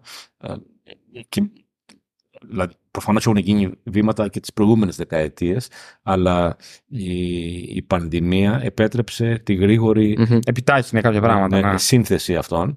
Δηλαδή και εκεί που ήταν εφικτό, δηλαδή υπήρχε δυνατότητα για διαλειτουργικότητα, ε, ε, δια, διατέθηκαν και το πιο έτσι, ας πούμε, γνωστό ας πούμε, σε όλους πια, γιατί το χρησιμοποιούν εκατομμύρια άνθρωποι, είναι το GovGR που επέτρεψε ας πούμε και έχει γύρω στις 15 πέρα από τον κατάλογο όλων των υπηρεσιών του δημοσίου ε, που υποστηρίζονται από κάποιο πληροφορικό σύστημα, έχει υπηρεσίες που ολοκληρώνονται σε πραγματικό χρόνο ε, και είναι πάρα πολύ δημοφιλείς και χρησιμοποιούνται εκατομμύρια φορές το μήνα. Ε, αυτή είναι η μεγάλη αλλαγή, αλλά το, το, το βασικό το πρόβλημα σε όλους τους οργανισμούς, αλλά είναι πιο έντονο στην Ελλάδα, κυρίως γιατί έχουμε πολύ, ε, ας το πούμε, αναποτελεσματική γραφειοκρατία, είναι πρακτικά ότι δεν υπάρχει απλοποίηση μιας διαδικασίας πριν ψηφιοποιηθεί. Οπότε αυτό είναι δομικό πρόβλημα και η συνήθιση πρακτική είναι ως τώρα, σε ένα μεγάλο βαθμό και συνεχίζεται αυτό δυστυχώς, είναι ότι ψηφιοποιούμε τη γραφειοκρατία. Δηλαδή υπάρχει μια ε, ένα, ένα θεσμικό πλαίσιο, μια σειρά από νόμοι που προβλέπουν κάτι. Ε, η συνήθιση πρακτική είναι όταν εμφανιστεί κάποιος να αναλάβει να υλοποιήσει ένα έργο, η υπηρεσία, ας το πούμε έτσι, ε, του, τον οδηγεί στο να ψηφιοποιήσει το ισχύον ας το πούμε, Τη διαδικασία που είναι σήμερα. σήμερα. Ενώ το σωστός ήταν να ανασχεδιαστεί η διαδικασία, να απλοποιηθεί και μετά να ψηφιοποιηθεί ή παράλληλα να ψηφιοποιηθεί. Ε, και νομίζω ότι αυτό είναι ένα από τα πιο σοβαρά προβλήματα ας πούμε, που, που υπάρχουν αυτή τη στιγμή ε, και το συναντάμε σχεδόν καθημερινά. Ακραίο παράδειγμα ας πούμε, είναι ό,τι έχει να κάνει με, την, ε, ε με τις μεταβιβάσεις ακινήτων. Εκεί ας πούμε είναι ε, είναι ας πούμε, η, η τέλεια ψηφιοποίηση της γραφειοκρατίας. δεν, δεν υπάρχει κάτι θα μπορούσα να πω χειρότερο ας πούμε, αυτή τη στιγμή. Δηλαδή έχουν έρθει διαφορετικά επίπεδα γραφειοκρατίας και τα οποία έχουν ψηφιοποιηθεί και έχουμε τώρα φτάσει σε ένα σημείο το οποίο είναι, χρήζει ας πούμε κάποιος, ας πούμε, είναι κάτι που μοιάζει με ψηφιακό γόρδιο δεσμό, κάποιος θα τον κόψει ας πούμε γιατί έχουμε ας πούμε, στα ακίνητα έχουμε το χρηματολόγιο, έχουμε την ταυτότητα κτηρίου, υπάρχει μια δεδαλώδης διαδικασία για να ολοκληρωθεί μετά. Είναι ένα παράδειγμα αυτό. Έτσι. Υπάρχουν και άλλες διαδικασίες που έχουν σχετικά απλοποιηθεί, ας πούμε, όπως είναι η ηλεκτρονική συνταγογράφηση, σχετικά απλοποιηθεί. Ε, ε, αλλά αν θα λέγαμε ποιο είναι το πιο δομικό πρόβλημα στην Ελλάδα σήμερα, είναι αυτό, ότι δεν, ε, ότι δεν υπάρχει ε, η βούληση ε, να απλοποιηθεί ε, η γραφειοκρατία και μετά να ψηφιοποιηθεί. Νομίζω ότι και το, το κομμάτι αυτό που, που λέτε έχει να κάνει και με το ότι δεν, δεν προσπαθούμε να εκμεταλλευτούμε τη δυνατότητα μιας τεχνολογίας. Δηλαδή ότι το ότι μπορεί να γίνει μια αναζήτηση σε μια βάση δεδομένων για να βρεθεί ένα έγγραφο είναι κάτι το οποίο ένας άνθρωπος το κάνει αργά. Οι υπολογιστές είναι φτιαγμένοι να το κάνουν λίγο πιο γρήγορα.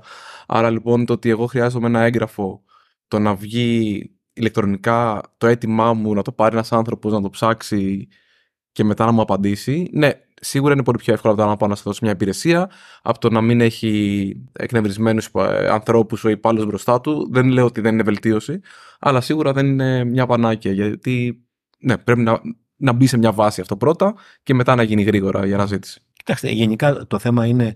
Ε, Προφανώς υπάρχουν και θέματα προστασίας προσωπικών δεδομένων, αλλά ε, το θέμα είναι να, να, ε, να, ας πούμε, να έχουμε στοιχεία τα οποία να, να είναι εύκολα ε, ας πούμε, ταυτοποιήσιμα και από πληροφοριακά Δηλαδή, ε, ας πούμε, εγώ παράδειγμα, σαν προσωπικό παράδειγμα, ε, πήγα να δω ας πούμε, την καρτέλα μου στο, στο, στον ΕΦΚΑ και είδα ότι, ο, ότι είμαι μια διεύθυνση που είχα δηλώσει κάποια στιγμή ε, πριν από 20 χρόνια.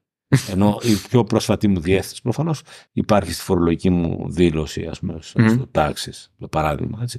Ε, το θέμα είναι ότι δεν διαλειτουργούν αυτά τα συστήματα για, για πολλούς και διάφορους λόγους. Ε, και, ε, και, το, και τα οποία ε, αυτό δεν επιτρέπει ας πούμε, την ευκολότερη εξυπηρέτηση και είναι δύσκολο και για, για το χρήστη, τον πολίτη, την επιχείρηση, αλλά και για το δημόσιο να λειτουργήσει αποτελεσματικά. Απαιτείται πιο πολύ, πιο, πιο πολύ ανθρωποπροσπάθεια από διαφορετικές υπηρεσίες του δημοσίου για να διεκπαιρεώσουν μια υπόθεση. Που στην ουσία αυτό είναι και όλα αυτό το οποίο θα δώσει και παραπάνω εμπιστοσύνη. Γιατί εν τέλει έτσι είναι. Αν μπορεί μια υπηρεσία, δηλαδή πηγαίνω εγώ σε μια δημόσια υπηρεσία και χρειάζομαι κάτι, η οποία χρειάζεται κάποια δεδομένα από κάποια άλλη δημόσια υπηρεσία, το να τα πάρει κατευθείαν, στην ουσία είναι πιο έμπιστο από το να μου δώσουν κάτι και να πάω εγώ να τους το δώσω. Και αυτό είχα ένα παράδειγμα ο ίδιος εδώ ήταν πριν χρόνια μας είχε έρθει στην εταιρεία ένα συστημένο ε, ήταν ένα έγγραφο από τη ΔΟΗ, δεν θυμάμαι και πήγα να το πάρω από το ταχυδρομείο και είναι πριν πολλά χρόνια, έχουν αλλάξει κάποια από τότε αλλά πηγαίνω στο υπόγειο να το πάρω και τους λέω ε, ήρθα να πάρω αυτό, μου λένε ποιος είσαι εσύ, δίνω την ταυτότητά μου, λέω με διαχειριστή της εταιρείας, μου λένε που το ξέρω Λέω, δημόσια λέω είναι αυτά, δείτε το άφημι της εταιρείας, όλε τα ταυτότητά μου, δεν έχουμε ίντερνετ εδώ. Τι θέλετε, η εξουσιοδότηση μου λένε. Τους λέω την έξοδο, αφού εγώ είμαι, λέω, δεν ξέρω την εξουσιοδότηση. Σου φέρει ωραία ένα καταστατικό. Παίρνω εγώ το. Έρχομαι εδώ, εκτυπώνω το καταστατικό μας, το πηγαίνω, μου το δίνουν και αφού μου το δίνουν, σου λέω να σας ρωτήσω κάτι. Λέω, πώς ξέρετε ότι είναι πλαστό αυτό που έφερα εγώ τώρα εδώ πέρα. Γιατί ήθελα να το ρωτήσω, να δω γιατί μου το δώσετε το; Εγώ απλά σας έφερα. Πήρες το γράμμα πρώτο, βέβαια. Πήρα το γράμμα. ναι, εννοείται. Και λέω εδώ έφερα ναι. εγώ κάποια σειραμένα Α4. Ε, ναι, ναι. Η σωστή διαδικασία είναι ότι θα πρέπει να σου ζητήσουν να πας είτε σε ένα αστυνομικό τμήμα είτε στο ΚΕΠ και να θεωρήσεις το γνήσιο του εγγράφου, ότι μαζί με το, Ναι. το πρωτότυπο, ε, έτσι ώστε να είναι βέβαιος αυτός που θα το παραλάβει ότι όντως αυτό είναι. Αλλά το θέμα εδώ τώρα πια είναι αυτή είναι μια- μια προηγούμενη ιστορική φάση. Το θέμα πλέον είναι τα δεδομένα. Δηλαδή κατά πόσο ε, εάν υπήρχε διαλειτουργικότητα θα μπορούσε εύκολα ε, κάποιος να δει από το πληροφορικό σύστημα των ΕΛΤΑ στην προηγούμενη περίπτωση να δει από το, αφού το εξειδοτήσεις, εξειδοτήσει ο χρήστης του Μμμ. τα, τα ΕΛΤΑ να δουν ότι όντως εσύ είσαι ο, ο διαχειριστής γιατί έτσι είναι δηλωμένο ε, Στην εφορία, ναι, ναι. στην ναι. εφορία. Ε, νομίζω ότι ε, ε, αυτό είναι το κλειδί πρακτικά αυτή τη στιγμή. Τα συστήματα να ανταλλάσσουν δεδομένα, γιατί εμείς είμαστε σε ένα, ακόμα σε έναν εγγραφοκεντρικό κόσμο. Μμμ. Παράγουμε έγγραφα, ενώ στην πράξη αυτό που χρειάζεται είναι το δεδομένο που περιέχει το έγγραφο και όχι το έγγραφο αυτό καθεαυτό. Μμμ.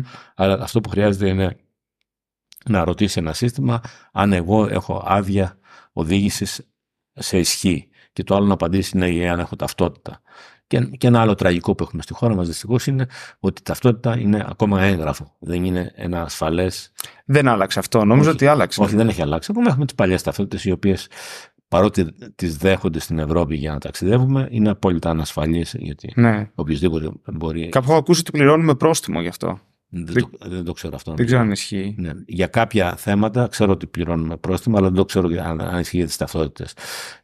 Και το οποίο θεωρητικά είναι κάτι πολύ απλό, ε, γιατί ήδη έχουμε άδειες οδήγηση οι οποίες είναι εξίσου ασφαλείς με, με διεθνή πρότυπα. Και θα μπορούσαν και οι ταυτότητές μας να είναι ε, εξίσου ασφαλείς, αλλά παρόλα αυτά για διάφορους λόγους που είναι παθογένειες του, της ελληνικής ας πούμε, του ελληνικού συστήματος προμηθειών, ας πούμε, έργων κτλ. Ε, δεν καταφέρνουμε ποτέ ε, να, ε, δεν καταφέρνει οι αρμόδιοι δημόσιοι φορείς να υπηρετήσουν το δημόσιο συμφέρον. Δηλαδή πρακτικά να, να διεκπαιρέσουν ένα έργο χωρίς να δημιουργούνται υπόνοιες ε, προτίμησης για ε, Ναι. κάποιον Συγκεκριμένο. προμηθευτή ε, έναντι κάποιου άλλου. Ε, Εγώ θα πεταχτώ και θα πω ότι εμένα μου έχει φανεί πάρα πολύ ενδιαφέρον δύο δια, διαλειτουργικότητες, μάλιστα μεταξύ δημοσίου και ιδιωτικού τομέα. Όπου το ένα είναι οι τράπεζες, αν και βέβαια αν είσαι ελεύθερος επαγγελματίας, μετά υποφέρεις για να καταφέρεις να κάνεις το, το know your customer, το, το Ναι. ταξίδι εκεί πέρα. Άμα δεν είσαι ελεύθερος επαγγελματίας, νομίζω είναι αρκετά πιο εύκολα τα πράγματα. Αλλά το ακόμη πιο ενδιαφέρον είναι με, τις, ε, με το GovGR Wallet, το οποίο έχει την ψηφι- ψηφιοποιημένη ταυτότητα ή τέλος πάντων μια μορφή αυτής. Ότι με την Aegean μπορείς να πας για να την ενώσεις πάνω στο boarding pass σου και να. Ταξιδέψεις στην Ελλάδα. Ναι, οπότε βάζεις τον αριθμό σου, έρχεται σε ένα, μια, ε, ένα αίτημα ας πούμε, για να αποδεχτεί αυτή τη διαδικασία και μετά η ταυτότητά σου δένεται πάνω στο εισιτήριό σου. Το οποίο μου φάνηκε πολύ ενδιαφέρον. Ναι, ναι, αυτό είναι ένα, ένα καλό παράδειγμα, ας πούμε, τι- πώς κανείς βέβαια, προϋποθέτει να είναι κανείς ψηφιακά γράμματος, ας πούμε, και να, Ναι. μπορεί να, να κατανοήσει αυτή τη διαδικασία. Αλλά παρόλα αυτά είναι κάτι που διευκολύνει πάρα πολύ. Δηλαδή, νομίζω ότι αυτή είναι η μεγάλη επιτυχία του GovGR, Μμμ. που πρακτικά, ε, έστω και με το μικρό αριθμό αυτών των υπηρεσιών, ε, να είναι περίπου 20 κάτι, που σου επιτρέπουν, που μπορείς να τις χρησιμοποιήσεις σε πραγματικό χρόνο χωρίς να- να μεσολαβήσει κάποιος ή να χρειάζεται να επισκεφθείς κάποια ε, δημόσια υπηρεσία, ε, είναι αυτό, είναι αυτό που κάνει τη μεγάλη διαφορά. Μμμ.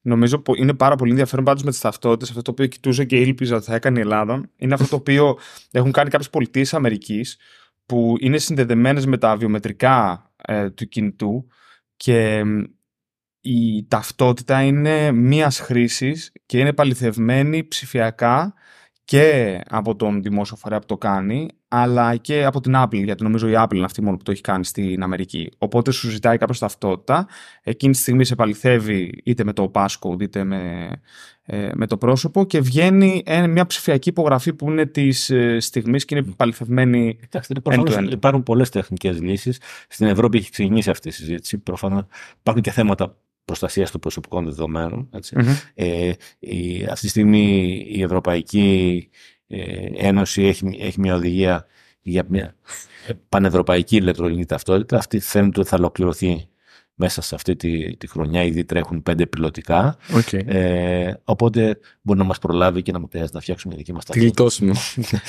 Α, άρα όλοι στην Ευρωπαϊκή Ένωση να έχουμε Μία- μία, μία- ταυτότητα. Ε, μ- Μία.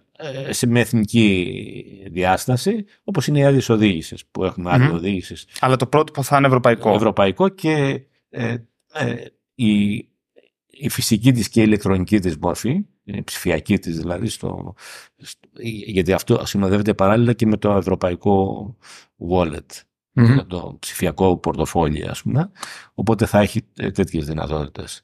Ε, Νομίζω ότι είμαστε σε ένα καλό σημείο. Το, το δομικό πρόβλημα που έχουμε στην Ελλάδα είναι ότι παραμένουν, παρότι κάνουμε μεγάλα βήματα, έχουμε κάνει μεγάλα βήματα την τελευταία τετραετία, παραμένουμε ε, στις τελευταίες θέσεις της Ευρωπαϊκής Ένωσης, δηλαδή ε, κάπου κοντά στη Ευρωπαϊκή, Βουλγαρία, Ρουμανία και αυτή. Ε, και αυτή γιατί, γιατί συμβαίνει αυτό, γιατί πρακτικά ε, εμείς τρέχουμε μεν, αλλά τρέχουν και οι άλλοι. Mm-hmm. Δεν, δεν κάθονται και να μα περιμένουν με εμά για να ναι, φτάσουν. Προφανώ. Άρα το θέμα είναι ότι εμείς πρέπει να τρέξουμε πολύ μεγαλύτερη ταχύτητα αν θέλουμε να πλησιάσουμε τον mm. ευρωπαϊκό μεσόωρο. Παρότι για εμά στην Ελλάδα ε, οι αλλαγές αυτές είναι σημαντικές, ε, στην Ευρώπη είναι κοινός τόπος εδώ και χρόνια. Mm-hmm. Θέλω να ρωτήσω κάτι το οποίο είπατε πριν. Είπατε ότι υπάρχει θέμα στις προμήθειες. Δηλαδή, είναι κάποιος προμηθευτής ο οποίος είναι να κάνει κάποιο έργο και αρχίζουν και υπάρχουν υπόνοιε ότι είναι βίσμα και ίσως και να υπάρχουν φορές που είναι βίσματα προφανώς. Ε, αυτό αντιμετωπίζεται στο εξωτερικό και πώς αντιμετωπίζετε και πόσο ο τρόπος αντιμετώπισης είναι της πολιτείας και πόσο και η ίδια εμπιστοσύνη της κοινωνίας προς αυτό. Εντάξει, νομίζω ότι ε, υπάρχει ένα θέμα, ένα, ένα καλό, ακούγεται λίγο παράξενο, πρακτικά όλες οι χώρες της Ευρωπαϊκής Ένωσης έχουν το, το ίδιο θεσμό, παραπλήσιο θεσμικό πλαίσιο, με μικρές αποκλήσεις. Η μόνη διαφορά είναι ότι σε άλλες χώρες αρκετά έργα, ας πούμε, ε, αυτό που κατανοούμε εμείς στις πληροφορίες, διεκπαιρεώνονται σε σχετικά σύντομο χρονικό και στην Ελλάδα παίρνει πολλαπλάσιο χρονικό διάστημα και ο λόγος είναι ότι ε, γίνονται προσπάθειες που κυρίως ξεκινάνε από τις προδιαγραφές, δηλαδή φτιάχνονται οι προδιαγραφές έτσι για να ευνοηθεί ένας συγκεκριμένος και από εκεί ξεκινάει, ξεκινάει το πρόβλημα. Δηλαδή δεν υπάρχει διαφάνεια στις, ε, στις προδιαγραφές.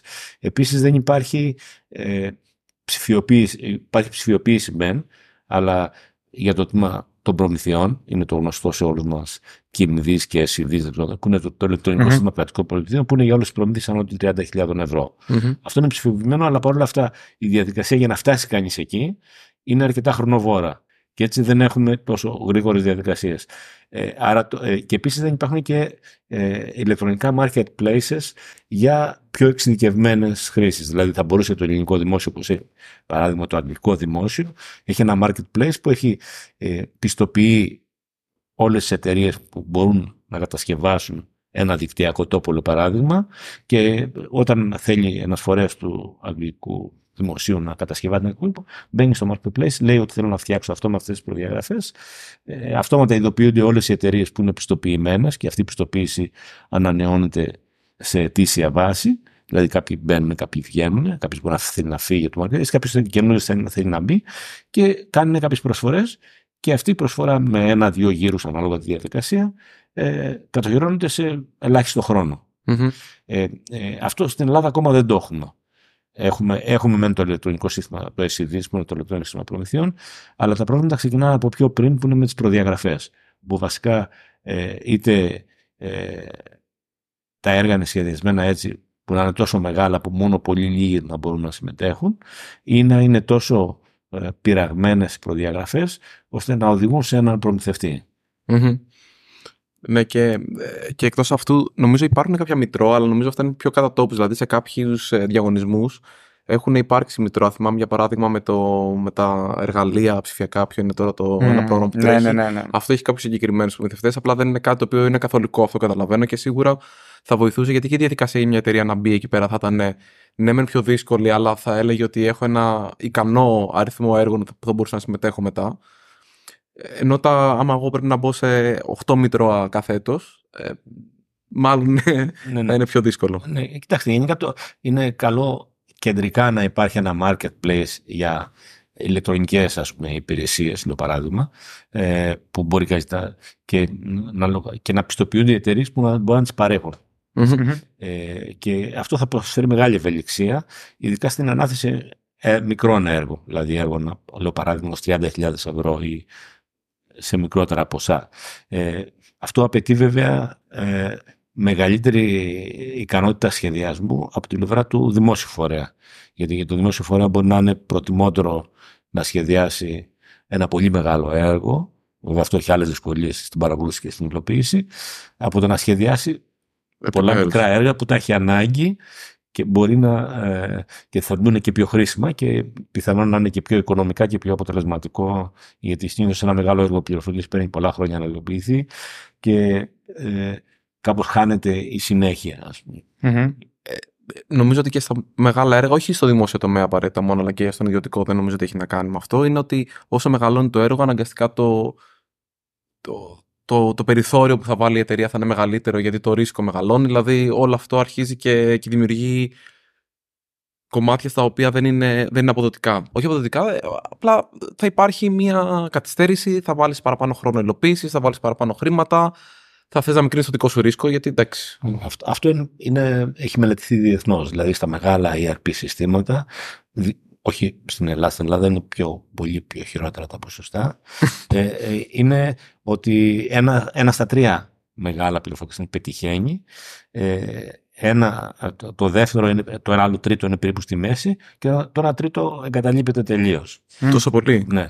Αυτό είναι διεθνώς. Στην Ελλάδα είναι, δεν, κανείς δεν τα μετράει αυτά και αυτό έχει να κάνει αν κανείς μετρούσε π.χ. τη τελευταία 20 ετία πόσα έργα πληροφορικής έχουν παραγγελθεί και υλοποιηθεί από το δημόσιο και πόσα χρησιμοποιούνται σήμερα, θα ήταν ας πούμε προμεγάλων εκπλήξεων. Α, ναι. ναι. Γιατί είναι, ε, εγώ από μια πρόχειρη μελέτη που είχα κάνει κάποια στιγμή, ε, είναι κάτω από το 1 πέμπτο. Δηλαδή στα 5 το 1 είναι, έχει παραγωγική χρήση. Αλήθεια. Αυτό είναι τραγικό. Τα άλλα ναι. είναι ε, εγκαταλείπονται για διάφορους λόγους. Έτσι. Εγκαταλείπονται, συγγνώμη, στην πριν, πριν την ολοκλήρωση και μετά την ολοκλήρωση δεν χρησιμοποιούνται. Παραδίδονται και δεν χρησιμοποιούνται ποτέ. Μάλιστα. κυρίως γιατί παίρνουν πάρα πολλά χρόνια να έπαιρνουν η διαδικασία αυτή και δεύτερον γιατί ήταν κακά σχεδιασμένα γιατί ε, δεν ακολουθείται ένας, ε, ένα, ένας, ένα μοντέλο συνεργατικού σχεδιασμού. Δηλαδή δεν υπάρχει ας πούμε αυτή τη στιγμή ε, ε, ένα μοντέλο που να επιτρέπει στους χρήστες να έχουν και στους ε, παρόχους να έχουν λόγο. Δηλαδή, ε, πρακτικά αυτή τη στιγμή είναι το μοντέλο αυτό που λέμε, διαβάζουμε την νομοθεσία, ε, ψηφιοποιούμε τη γραφειοκρατία. Δεν ερωτάτε, ας πούμε, π.χ. αν είχαν ρωτηθεί οι χρήστες του τάξης και οι εφοριακοί που το χρησιμοποιούν, το σύστημα αυτό θα ήταν πολύ και πολύ πιο χρηστικό. Ε, αυτό δεν συνηθίζεται στην Ελλάδα. Είναι ε, από τα ελάχιστα, ας πούμε, ε, σε ελάχιστα συστήματα ακολουθείται η προσέγγιση ας πούμε, του συνεργατικού σχεδιασμού και του ευέλικτου της ευέλικτης υλοποίησης. Γιατί αν υλοποιείς κάτι ευέλικτα και σταδιακά, αποφεύγεις και αυτά τα, τα λάθη. Ας πούμε, γιατί συνήθως όταν σχεδιάζεις ε, ένα μεγάλο σύστημα από την αρχή και τα λοιπά και κάνεις κάποιες παραδοχές, αυτές οι παραδοχές κάποια στιγμή δεν επαληθεύονται και έχει μεγάλο κόστος να κάνεις πίσω. Και στην Ελλάδα η συνήθι πρακτική είναι ότι ε, πείθεις με, με διάφορους τρόπους που δεν χρειάζεται να του συζητήσουμε αυτή τη στιγμή, αυτούς που παραλαμβάνουν το έργο ότι μπορεί να το παραλάβετε και, καταλήγει, και έτσι πολλά έργα καταλήγουν να μην χρησιμοποιούνται. Mm-hmm. Πρακτικά να τελειώσει η διαδικασία είναι και το κίνητρο ότι υπάρχει αυτή η κουλτούρα ότι μας χρηματοδοτούν τα έργα αυτά χρηματοδοτούνται από την Ευρωπαϊκή Ένωση να μην χάσουμε τους πόρους. Αλλά στην πράξη δεν υπάρχει κανένα όφελος. Ούτε για αυτούς που παραγγείλουν τα έργα, δηλαδή στους 4 στους 5 δεν ωφελούνται mm-hmm. τις επενδύσεις που γίνονται. Συνήθως όταν ε, εμείς όταν στις δουλειές που κάνουμε που είναι consulting ας πούμε και παίρνουμε κάποια δουλειά. Πέραν το ότι τελευταία δικά προσπαθούμε να περιορίζουμε τα έργα σε τρίμηνα τουλάχιστον σε τρεις μήνες να υπάρχει κάτι παραδοτέ το οποίο μπορεί να χρησιμοποιηθεί γιατί έχουμε δει ότι μετά είναι εύκολο να αρχίσουν να ξεφεύγουν πράγματα αλλά αναγκαστικά κάποιος χρόνος στην αρχή είναι μια συζήτηση και ένα σχεδιασμός από κοινού με τον πελάτη που λέμε, το οποίο κερδίζουμε όλοι με αυτό. Δηλαδή, μπορεί εν τέλει και εμείς να κάνουμε λιγότερο δουλειά, επειδή ε, καταλαβαίνουμε ότι είναι συγκεκριμένες οι προτεραιότητες και ίσως είναι και πιο εύκολες. Και αυτό γιατί όμως να, να μην γίνεται. Δηλαδή, εμένα στο μυαλό μου το αθώο είναι αυτονόητο και το καλύτερο. Αυτή, αυτή... Δεν βλέπω κάποιον να κερδίζει από ναι, αυτό. Ναι, κοιτάξτε, ε, αυτή είναι, νομίζω ότι ο σωστός τρόπος και γίνεται κατά κανόνα πια έχει υιοθετηθεί αυτό που λέγεται η ευέλικτη μεθοδολογία ανάπτυξης του agile ε, στον ιδιωτικό τομέα και γίνεται προσπάθεια να υιοθετηθεί και στο δημόσιο. Στο δημόσιο είναι λίγο δύσκολο να υιοθετηθεί γιατί ερμηνεύεται πολύ γραφειοκρατικά η διαδικασία των προμηθειών. Δηλαδή θέλει, ε, ε, και, και είναι πιο, δι, ε, απαιτεί μεγαλύτερη ας το πούμε, εμπλοκή, άρα πιο πολλή δουλειά, για το φορέα του δημοσίου να παραλάβει να συμμετέχει και να παραλάβει ένα έργο που σχεδιάζεται ευέλικτα. Είναι προφανές ότι είναι πιο, ε, πιο, πιο αποδοτικό και για, τον, ε, και για την εταιρεία που το υλοποιεί και για αυτόν που παραλαμβάνει το έργο. Ε, και νομίζω ότι αυτός είναι ο ιδανικός τρόπος να σχεδιάζονται τα έργα πληροφορικής. Ε, και να, να, είναι, ναι, ναι. να είναι σε, σε, σε, φάσεις, ας πούμε. σε μικρούς κύκλους ας πούμε, που, με, που βελτιώνονται διαρκώς ας πούμε, γιατί υπάρχει ας πούμε, ε, αυτό, η κλασική προσέγγιση το έχουμε, εμείς το έχουμε υλοποιήσει και το έχουμε επαληθεύσει στο παρελθόν τη διάβια με αυτόν τον τρόπο τη φτιάξαμε ας πούμε. τη φτιάξαμε με το με την βασική αρχή με το ας πούμε 10% των πόρων φτιάξαμε περίπου το 70% της λειτουργικότητας. Mm-hmm. Ε, με μετά όταν το έργο αυτό προκηρύχθηκε και τα λοιπά, ε, το κόστος ήταν και λογικά ήταν πολλαπλάσιο γιατί ε, για να φτάσεις ας πούμε στο 100% της λειτουργικότητας ε, το τελευταίο 20-30% μπορεί να έχει 10 φορές πάνω το κόστος. Ναι, ναι, ναι, ναι. Δεν είναι. Δηλαδή, ε, και ε, έτσι ξεκινήσαμε ας πούμε, τη διάβια και τη φτιάξαμε σε περίπου σε λιγότερο από 6 μήνες. Ας πούμε. Και ήταν έτοιμη με την ψήφιση του νόμου το, το 2010. Mm-hmm.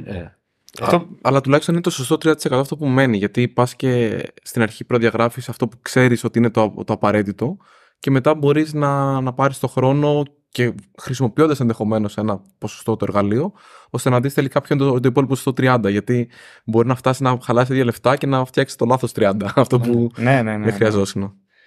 Εντάξει, αυτός είναι ο, ο σωστός τρόπος και, έχει, και είναι, έχει επαληθευτεί σε πολλά έργα διεθνώς, ας πούμε, και όπως σας είπα για παράδειγμα και στην Ελλάδα με τη Διάβια, που, που θα, θα, ήταν ας πούμε, πολύ ωφέλιμο για το δημόσιο να ακολουθεί αυτή τη μεθοδολογία. Να υπάρχει δηλαδή μια ευέλικτη προσέγγιση και σταδιακή υλοποίηση και όχι να είναι ε, μία και έξω. Ε, εγώ θέλω να, να αρπάξω αυτή την ευκαιρία και να, να ρωτήσω τη διάβια την είχατε, είχατε ασχοληθεί με το καπέλο της Edite ή του Τσελάκ; Ε, ή κάτι άλλο. Ε, τότε είχαμε φτιάξει μια ομάδα ε, γιατί η, η διάβια ήταν μια ιδέα του, του, του τότε πρωθυπού, του, του, του Γεωργίου Παπανδρέου, mm-hmm. που, την οποία την είχε διατυπώσει από το 2005. γιατί είχε μια εξοικείωση και μια. Ε, έβλεπε πάρα πολύ τις δυνατότητες του διαδικτύου και είχε διατυπώσει τη, την ιδέα ας πούμε, να, ε, όλες οι αποφάσεις να είναι στο διαδίκτυο και με αυτή την έννοια εμείς κάτσαμε μια ομάδα τότε και μελετήσαμε τι γίνεται διεθνώς, ποιες είναι οι, οι λύσεις, οι απόψεις. Είχε, είχε, είχε λίγο πολύ τη δεκαετία αυτή, δηλαδή νομίζω γύρω στο 2005-2006. Είμαστε βέβαια και εξοικειωμένοι με τις βασικές αρχές του ίντερνετ που λέγαμε πριν. Ε, είδαμε ότι υπήρχε ένα κίνημα που ήταν υπέρ της λέγονταν το Open Government Partnership, mm-hmm. που ήταν υπέρ της ανοιχτότητας. Και έτσι σχεδιάσαμε τη διάβια. Με μια μικρή σχετικά ομάδα, αλλά με συνεργατικό τρόπο, μιλώντας και με, και με χρήστες και με ε, στελέχη του δημοσίου. Ε, και έτσι και από εκεί προέκυψε, ε, κλέψαμε μια ιδέα από τις τράπεζες βασικά, που ήταν ας πούμε, γιατί κάθε, κάθε συναλλαγή χρημα, ε, με σε ένα πληροφορικό μιας τράπεζας έχει έναν μοναδικό κωδικό. mm-hmm. and a unique transaction code.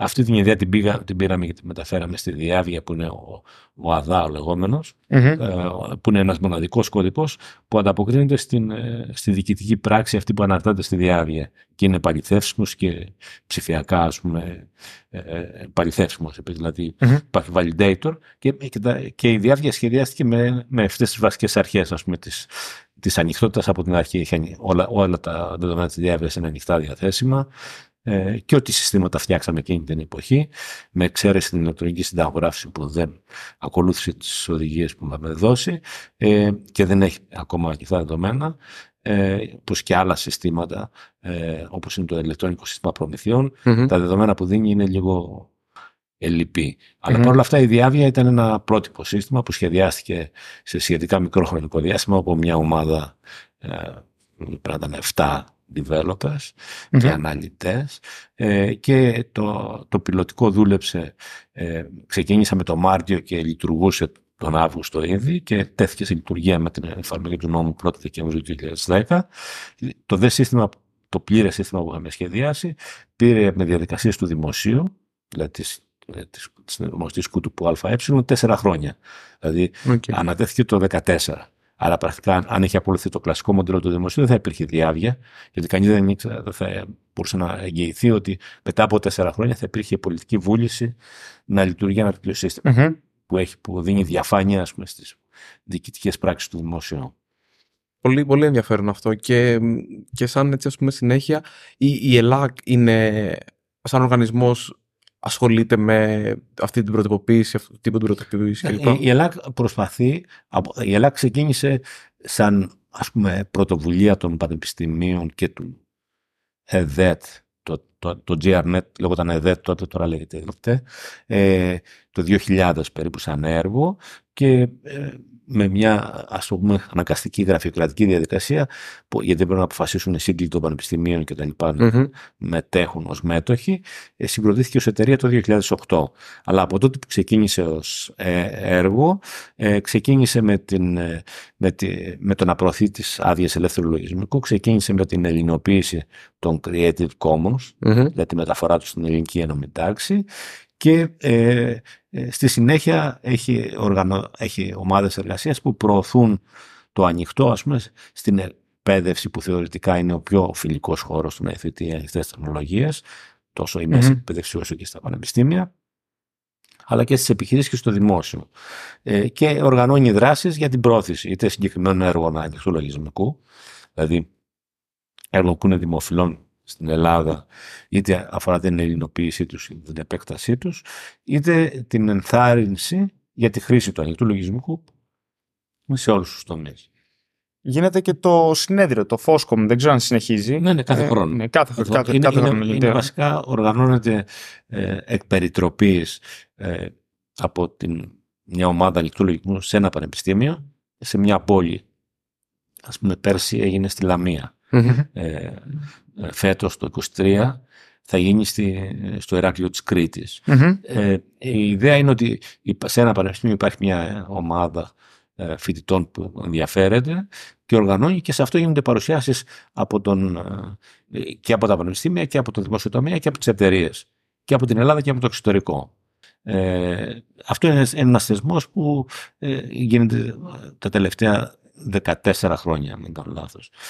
Υπάρχει ανάλογος ευρωπαϊκός θεσμός, ο οποίος δεν περιφέρεται βέβαια στην Ευρώπη, γίνεται κάθε χρόνο Στο Βέλγιο είναι το είναι- φως του. ναι. είναι Η η Φόσδεμ που γίνεται κάθε, κάθε τέλος, αρχές Φεβρουαρίου, τέλος Ιανουαρίου, γίνεται η, η συνάντηση αυτή όταν ξεκίνησε πριν από 15 χρόνια νομίζω ήταν μια μικρή ας πούμε, συνάντηση του 500 περίπου developers τώρα φτάνει πάνω από 5.000 developers τώρα λόγω του κορονοϊού έγινε ε, ε, εξ αποστάσεως. Και είχε πολύ μεγάλη συμμετοχή 25.000 Μμμ. και τώρα έχει συνεχίσει, συνεχίσει σαν ευρυδικό πέρσι που πήγαμε φέτος δηλαδή. Το 23 ήταν διαζώσεις και είχε το, το, ε, το- τον ίδιο αριθμό αλλά είχε και πάρα πολλούς εξαποστάσεις. Αυτό είναι πανευρωπαϊκό, παγκόσμιο πια ε, ας πούμε, συνέδριο ανοιχτού λογισμού που παρουσιάζονται όλα τα ενεργά έργα από όλες τις χώρες. Και κάθε χρόνο πριν από τη συνάντηση αυτή οργανώνεται ένα λεγόμενο pre-FOSDEM meeting Μμμ. όπου συμμετέχουν όλοι οι οργανισμοί σαν την Ελλάδα από όλες τις ευρωπαϊκές χώρες. Όπου και εκεί ανταλλάσσονται Μμμ. πρακτικές, ιδέες κτλ. Μάλιστα. Πολύ ωραίο. Θέλω να πάω. Ήταν να πάω το 2020, το 2021, αλλά συνέβη η πανδημία. Ναι, ναι, ναι. Και δεν. ε, Ε, εμείς ενθαρρύνουμε Ναι. και, ε, και εταιρείες του ιδιωτικού τομέα αλλά και ε, στελέχη από τα πανεπιστήμια του δημοσίου να συμμετέχουν στη FOSDEM, το οποίο ιδανικό βέβαια να έχει κανείς να παρουσιάσει κάτι. Ε, και προσπαθούμε κάθε χρόνο, ε, φέτος ας πούμε, είχαμε τρεις παρουσιάσεις από συνεργάτες της ΕΛΑΚ. Ε, το, αλλά έχει, έχουν μεγάλο ενδιαφέρον όλες οι παρουσιάσεις ε, γιατί υπάρχουν πάρα πολλά ε, πάρα πολλές ενότητες, πάρα πολλά tracks που είναι σε όλα, ε, από το hardware έως το software και, διάφορα, και πολύ εξειδικευμένα θέματα, τις άδειες, τα bill of materials που λέγαμε Μμμ. mm-hmm. κτλ. Υπάρχει ειδικό session και εκεί είχα μια παρουσίαση από έναν φοιτητή που είχε δουλέψει στο πλαίσιο του Google Summer of Code. Α, μάλιστα. Μí- Μία από τις δράσεις που έχει η Ελλάδα είναι κάθε χρόνο συμμετέχει στο Google Summer of Code με έναν Μμμ. αριθμό έργων, γύρω στα 8 με 10 έργα το χρόνο Α, αρκετά.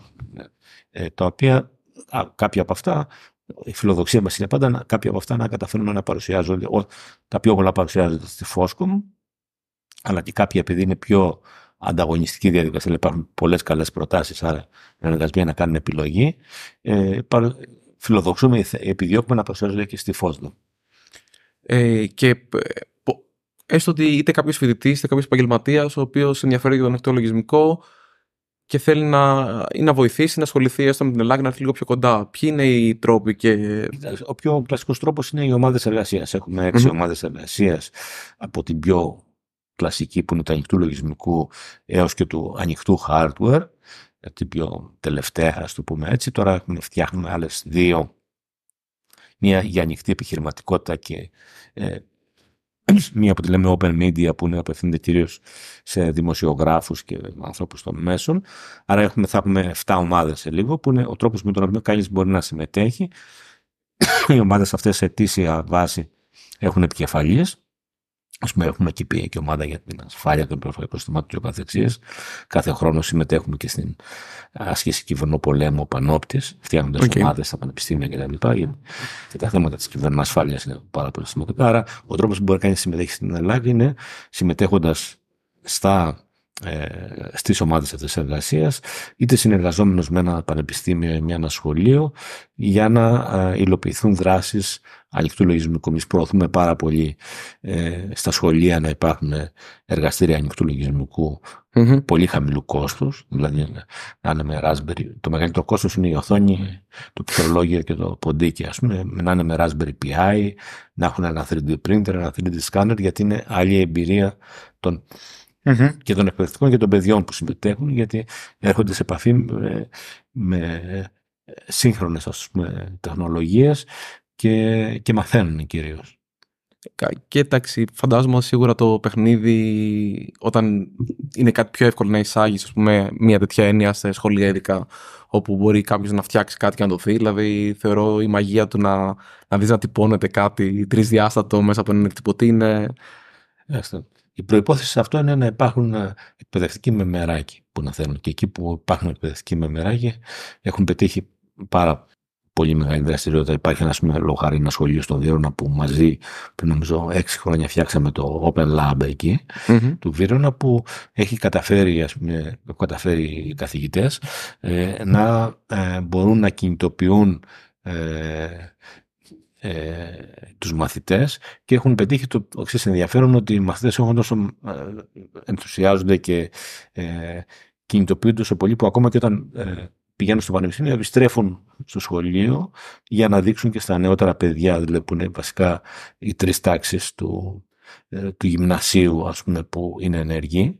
Γιατί άλλο, με άλλο τρόπο χρησιμοποιείται στην εκπαιδευτική διαδικασία ένα εργαστήριο ε, στο γυμνάσιο και με άλλο τρόπο στο δημοτικό. Mm-hmm. Εμείς σαν Ελλάδα έχουμε μια μεγάλη δράση που υλοποιούμε κάθε χρόνο σε συνεργασία με το Ωνάσιο που εκπαιδεύουμε εκπαιδευτικούς ε, στην ε, χρήση ας πούμε, των ανοιχτών τεχνολογιών και τρέχουμε και ένα διαγωνισμό που είναι οι ανοιχτές τεχνολογίες στην εκπαίδευση που κάθε χρόνο συμμετέχουν πάνω από 200 ομάδες ε, παιδιών και καθηγητών που κατασκευάζουν κάποια έργα με μια θεματολογία. Ας πούμε, κάθε κάθε χρόνο πέρσι ήταν για τεχνητή νοημοσύνη, φέτος ήταν για το περιβάλλον, το καθεξής. Ε, πάρα πολύ φοβερά ενδιαφέρον και ναι.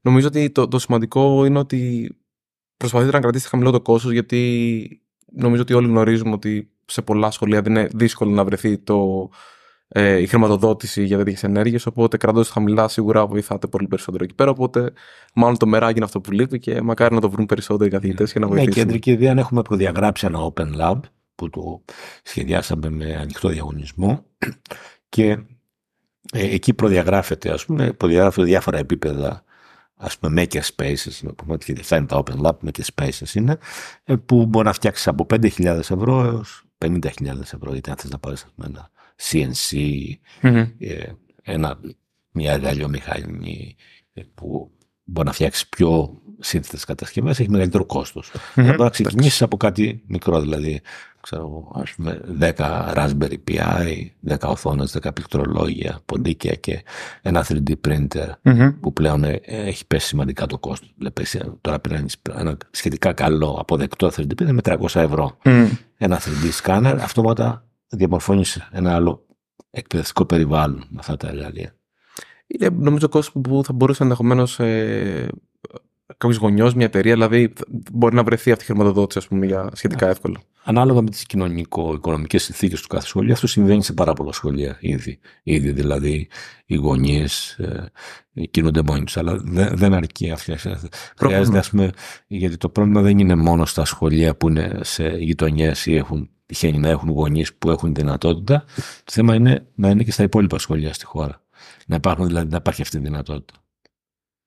Πολύ, πολύ. Ε, πολύ ωραία. Εμένα μου αρέσει έτσι και σαν ε, σιγά σιγά Σαν πηγαίνοντας προς το κλείσιμο. κλείσιμο είναι μια ωραία έτσι ας πούμε νότα να το αφήσουμε γιατί δηλαδή εγώ έχω δει πολλά παιδιά ας πούμε είτε ε, φίλων είτε λοιπά τα οποία είναι λίγο πιο μεγάλα είτε μεγαλύτερων φίλων συνήθως και είναι φανταστικό το να όταν σου μιλάνε για εργαστήρια ρομποτικής ή ε, τρισδιάστατων εκτυπωτών κλπ. Είναι φοβερό το πόσο βλέπεις ότι τους γεμίζει και Ναι, ναι, ναι. τους παρακινεί αυτό. Εντάξει, γε- γενικά νομίζω ότι ε, αυτό που ίσως δεν είναι ευρύτερα ε, ε, κατανοητό και στους, και στους γονείς πολλές φορές είναι ότι όταν ε, ε, ένα παιδί εξοικειώνεται με το ανοιχτό λογισμικό, τις ανοιχτές τεχνολογίες, όχι έτοιμα προϊόντα ε, και προκατασκευασμένα, πέρα από το ότι έχει μικρότερο κόστος, είναι ότι μαθαίνει πιο πολλά. Μμμ. Ε, δηλαδή, ε, είναι πιο, μαθαίνεις πιο πολλά πράγματα όταν κατασκευάσεις ε, μια κατασκευή με υλικά ας πούμε, που τα βρεις σχετικά φτηνά, ένα Arduino kit ας πούμε, παράδειγμα, και το προγραμματίσεις ε, παράδειγμα σε Python, ε, βγαίνεις σαν ε, μαθητής ας πούμε, και σαν εκπαιδευτικός πιο κερδισμένος από το να πάρεις ένα κάτι έτοιμο απλώς να το βάλεις ας πούμε, σε μια ρουτίνα. Και γι' αυτό στο διαγωνισμό που κάνουμε εμείς προσπαθούμε να καλλιεργούμε αυτού του είδους τη διαδικασία. Δηλαδή, ένας από τους όρους του διαγωνισμού είναι αυτοί που εγκρίνονται, είναι να, να δημιουργούν και εκπαιδευτικό υλικό με τη μορφή του, των ανοιχτών εκπαιδευτικών πόρων, ώστε να μπορεί το έργο που φτιάξαμε να το πάρει κάποιος άλλος και να το επαναλάβει. Μμμ. Ε, γιατί βασικά το ενδιαφέρον είναι να δημιουργήσει εκπαιδευτικό περιεχόμενο και να κινητοποιείς. Και φιλοδοξούμε να καταφέρουμε να έχουμε τέτοιες δράσεις σε όλη την Ελλάδα. Μμμ. Πολύ σημαντικό. Και, μα, και μακάρι έχω να πω, και ειδικά και εκτός Αθήνας, γιατί στην Αθήνα είναι λίγο πιο εύκολα. Ε, μακάρι και από εκεί Όντως, το ε, έχουμε πολλές αξιόλογες συμμετοχές και επίσης έχουμε, ε, και αυτό είναι εντυπωσιακό ότι κάποιος θα το μελετήσει κάποια στιγμή, έχουν πολλές συμμετοχές από νηπιαγωγεία. Που είναι, Ναι, ε. που οι Α, πολύ ωραία. νηπιαγωγοί ενδιαφέρονται. Μμμ. Ε, ε, γενικότερα ε, φαίνεται ο, ε, και στα νηπιαγωγεία και στα δημοτικά έχουμε καλές συμμετοχές. Ε, μετά το γυμνάσιο και το λύκειο έχουν, αρχ- έχουν αρχίσει και έχουν δομικά προβλήματα. Δηλαδή συμμετοχές καλές υπάρχουν και στο, και στο γυμνάσιο. Στο λύκειο αρχίζουν και δυσκολεύουν λίγο τα πράγματα με την έννοια ότι είναι πια προσανατολισμένο προς τις εξετάσεις. Μμμ. Και τα παιδιά δεν έχουν πάρα πολύ ελεύθερο χρόνο, ειδικά στις δύο τελευταίες στάσεις του λυκείου. Μάλιστα. Ε, Παρ' όλα αυτά υπάρχουν σχολεία που το έχουν καταφέρει και, έχουν και κρατάνε το ενδιαφέρον των παιδιών ακόμα και στο Λύκειο. Όχι μόνο Μμμ. στο γυμνάσιο. Ε, Και ίσως όσο γίνεται πιο ευρέως διαδεδομένο αυτό στο δημοτικό και στο γυμνάσιο, κατ' επέκταση και στο λύκειο θα είναι κάτι το οποίο και τα παιδιά ίσως ζητάνε παραπάνω. Δηλαδή, άλλο να πεις ότι πάω σε παιδιά τα οποία δεν το έχουν βιώσει ξανά να το εισάγω σαν ε, διαδικασία και άλλο παιδιά τα οποία έχουν μάθει να το κάνουν θα το δεχτούν πιο εύκολα και θα το ζητάνε ενδεχομένως και μετά. Άρα λοιπόν η συνέχεια ίσως βοηθήσει. Οπότε μάλλον θέλει λίγο χρόνο, αλλά Ναι. θα πάμε προς Εντάξει, εκεί. εγώ, για μας, ας πούμε, και εντάξει, προφανώς είναι προφανές αυτό για μας, δηλαδή, που το πιστεύουμε, ε, το κλειδί είναι το ανοιχτό λογισμικό και το ανοιχτό hardware. Ε, που, ε, που μπορεί να το, να το σκανάρεις, να το τυπώσεις, να το κατασκευάσεις, έχεις έτοιμα σχέδια. Δηλαδή, που, που το, ε, τα παιδιά και οι εκπαιδευτικοί συμμετέχουν σε όλη τη διαδικασία. Μμμ. και όχι να πάρουν κάτι έτοιμο. Ναι. Αυτό, αυτό, νομίζω ότι αυτό είναι το κλειδί. Δηλαδή, εάν τα εργαστήρια στα σχολεία ήταν εξοπλισμένα με 3D printers, 3D scanners, ε, ανοιχτά λογισμικά κτλ., θα ήταν, ε, η εκπαιδευτική διαδικασία θα είχε μεγαλύτερο ενδιαφέρον και μεγαλύτερη συμμετοχή από το να προτιμάζουν, να ε, εκπαιδεύονται σε, έτοιμα, σε έτοιμες λύσεις. 100%. Εγώ συμφωνώ. Και μ, το τελευταίο που θα πω είναι ότι όσες φορές εγώ μπόρεσα και έπαιξα με τέτοια πράγματα. Ε, ακόμα και τώρα δηλαδή λέω: Ωραία, ας καθίσω λίγο να ασχοληθώ. Υπάρχει μια ντοπαμίνη σε αυτό. Δηλαδή μετά από. Υπάρχει μια ευχαρίστηση. Όχι, σίγουρα. Σίγουρα και αυτό βοηθάει. Νομίζω το ξέρουμε κιόλας ότι αυτό βοηθάει στην εκπαιδευτική διαδικασία. Ότι ε, μαθαίνεις πιο Όχι, εύκολα. είναι, και είναι, και είναι και διεπιστημονικό. Μαθαίνεις ε, ας πούμε και θέματα που έχουν σχέση με τη μηχανική, ας πούμε, με τα μαθηματικά. ε, και ούτω καθεξής. Ε, και τον προγραμματισμό προφανώς. Έτσι. Ε, νομίζω ότι αυτή είναι μια μεγάλη πρόκληση. Επίσης έχουμε δει πολύ καλά παραδείγματα και εντυπωσιακά από φιλόλογους με 3D printers που Ναι, κάνουν μάθημα Φοβερό. ιστορίας και τυπώνουν ας πούμε, ξέρω, την ασπίδα του Αχιλέα ξέρω, και βλέπουν τα παιδάκια. Ας πούμε, εντάξει, παρότι, εντάξει, είναι, Wow. είναι λίγο χρονοβόρο. ε, Το πιο κουραστικό πράγμα είναι να κάθεσαι Να περιμένεις. Ναι, ναι, περιμένεις ναι, ένα ναι, printer ναι. να τυπώσει. Α ας πω- ελπίσουμε ότι θα βελτιωθεί αυτό στο μέλλον. Αλλά έχουμε, έχουμε εντυπωσιαστεί γιατί υπάρχουν, ε, αρκε- υπάρχουν αρκετές δημιουργικές προσεγγίσεις. φοβερό. Είναι νομίζω το ερεθίσμα. Δηλαδή, άλλο να έχεις ένα ερέθισμα ενός φυσικού αντικειμένου, ακόμα και αν είναι. Δεν νομίζω ότι η ασπίδα το χιλιά ήταν έτσι, όπως τυπώνουν. Αλλά, ε, πιθανοτικά, αλλά Ναι, ναι, ναι. η, η σύνδεση ενός κειμένου το οποίο κακά τα ψέματα είναι μεγάλο, είναι δύσκολο. Δηλαδή, τώρα τα παιδάκια, ε, και εμείς δηλαδή ως παιδιά, δεν νομίζω Ναι. να είναι τόσο εύκολο να ακολουθήσουμε. Ναι. Και άλλο να θυμάσαι, Α, είδαμε την ασπίδα το χιλέα, και μετά κάπου συνδέεις έτσι και το υπόλοιπο κείμενο, Ναι. ας πούμε, και το. Ναι, και είναι, βλέπω και μικρά παιδιά θέλουν να πάρουν ένα αντικείμενο τυπωμένο, ας πούμε, τις αρέσκειες, Ναι. που μπορεί να πει τυπωτή. Μάλιστα. Πολύ ωραίο. Τέλεια. Ε, μου αρέσει πάρα πολύ όπως κλείσαμε. Ε, Ναι. ε, ήταν μεγάλη μας χαρά που ήσταν... ε, Και, και εμένα. Νομίζω ότι είναι, Ευχαριστούμε. ότι είναι, χρειάζεται και είναι και καλό να, να μιλάμε, να, προφανώς είναι χαρά που μιλάμε μαζί, αλλά είναι καλό να ε, α, η συζήτηση αυτή να επεκταθεί και με άλλους που έχουν βιώματα καλύτερα. Εμένα τα βιώματα μου είναι πολύ κεντρικά κατά κάποιο τρόπο. Να υπάρχουν άνθρωποι στο, και στις επιχειρήσεις και στο δημόσιο τομέα, Μμ. αλλά και στα σχολεία, με πιο πλούσιες εμπειρίες και πιο, ας πούμε, ε, ε, κο- πιο κοντά στην πραγματικότητα από τις δικές μου. Εντάξει, νομίζω ότι όλα χρειάζονται όμως και Ναι. δεν ξέρω, εγώ σίγουρα έμαθα πολλά σήμερα. Ναι, και εγώ πάρα πολλά. Φοβερά. Ήταν πολύ ωραία. Ε, Κλείνοντας, έχουμε ένα έτσι. Ε, συνηθίζουμε να προτείνουμε κάποια πράγματα. Ε, Εσείς, ως καλεσμένος, έχετε παρα... δυνατότητα να προτείνετε και παραπάνω από ένα. Εμείς θα περιοριστούμε στο ένα, εγώ και ο Πάρης. Θα θέλετε να πάτε πρώτος ή τελευταίος; Αυτά μπορεί να είναι βιβλία, να πω sites, οτιδήποτε. Δηλαδή. Δεν έχουμε περιορισμό. Ναι. Ναι. Εντάξει, μπορεί να ξεκινήσετε εσείς. Και... Ε, ε, εγώ θα παίξω εκ του ασφαλού σήμερα λοιπόν και θα προτείνω το, το Foscom. Ναι. Ε, το οποίο έχουμε βρεθεί στην Αθήνα σε συνέδρια με τον Πάρη σε Foscom. Είναι πάρα πολύ ενδιαφέροντα και γνωρίζεις πολύ ωραίο κόσμο. Ε, Επίσης, συνήθως νομίζω ότι ήταν δωρεάν. Δεν ξέρω αν Όχι, παραμένει. βέβαια. παραμένει δωρεάν. Και η οπότε- φως δεν είναι δωρεάν. Ε, οπότε είναι μια πολύ καλή ευκαιρία ακόμα και για ανθρώπους που δεν μπορούν να πληρώσουν το εισιτήριο ενός συνεδρίου ας πούμε, ή δεν θέλουν να το πληρώσουν. Ε, θα το πρότεινα ανεπιφύλακτα. Οπότε ε, εγώ- αυτή Ε, δεν είναι η πρότασή μου για σήμερα. Θα, συ- θα πω ότι η πρώτη παρουσίαση που κάναμε του Extreme.js ήταν σε Foscom Λαμίας. Είναι μια open source βιβλιοθήκη που είχαμε φτιάξει και είχε γίνει στο, open source, ε, στο Foscom της Λαμίας η παρουσίαση αυτής της open source Ποια χρονιά; Βιβλιοθήκης. 2014. Το 14. τα θυμάσαι, ρε. ήταν, τότε το, Είχα πάει με τον Χρήστο. ήταν το ΤΕΙ Λαμίας ακόμα. Σωστά. Ναι, ναι. Σωστά, είχα, ναι, ναι. Είχα πάει και εγώ τότε. Α, ε, είδατε, έχουμε βρεθεί και, Ναι. και στον ίδιο Και χώρο. παρεπτόντως στη Λαμία έχει γίνει τρεις φορές. Και έγινε και φέτος. Ναι, που- και είναι και που φέτος, είπατε. ναι, γιατί υπάρχει μια- μια πολύ καλή ομάδα στο, Μμμ. στο, στο Πανεπιστήμιο, πια, γιατί πια είναι Πανεπιστήμιο, Μμμ. ε, στο τμήμα πληροφορικής που είναι στη Λαμία. Μάλιστα. Εγώ θα προτείνω. Το, υπάρχει ένα website το οποίο νομίζω το έχει φτιάξει στο GitHub και λέγεται choosealicense.com στο οποίο μπορείς να μπεις και να πεις θες να φτιάξεις λογισμικό α, ανοιχτού κώδικα, ελεύθερο λογισμικό και έχει κάποιες επιλογές και περιγράφεις πώς θα ήθελες άλλοι να χρησιμοποιούν αυτόν τον κώδικα και σου προτείνει την άδεια χρήση η οποία είναι πιο κοντά στις δικές σου ανάγκες το οποίο θεωρώ ότι είναι πολύ σημαντικό γιατί δεν θυμάμαι ποιος το είπε αλλά αν δεν υπάρχει άδεια χρήσης το λογισμικό δεν είναι ελεύθερο. Οπότε αυτό θα πρότεινα εγώ. Ωραία. Εγώ αυτό που θα ήθελα να προτείνω είναι, είναι κάτι που έχουμε ξεκινήσει εδώ και χρόνια, αλλά τώρα είμαστε στη φάση του ανασχεδιασμού. Με ένα δικτυακό τόπο που λέγεται mathe.elac.gr όπου εκεί έχουμε ένα πίνακα ισοδύναμων λογισμικών, όπου έχουμε το ε, ανοιχτό λογισμικό, Μμμ. ε, ε, από τα, αυτά που είναι εισαγωγικά και για την εκπαίδευση και για τις επιχειρήσεις και για το δημόσιο και πιο ας πούμε εμπορικό λογισμικό αντικαθιστά. Ε, τώρα είμαστε στη φάση που το ανασχεδιάζουμε μετά από εμπειρία ας πούμε, 6-7 χρόνων.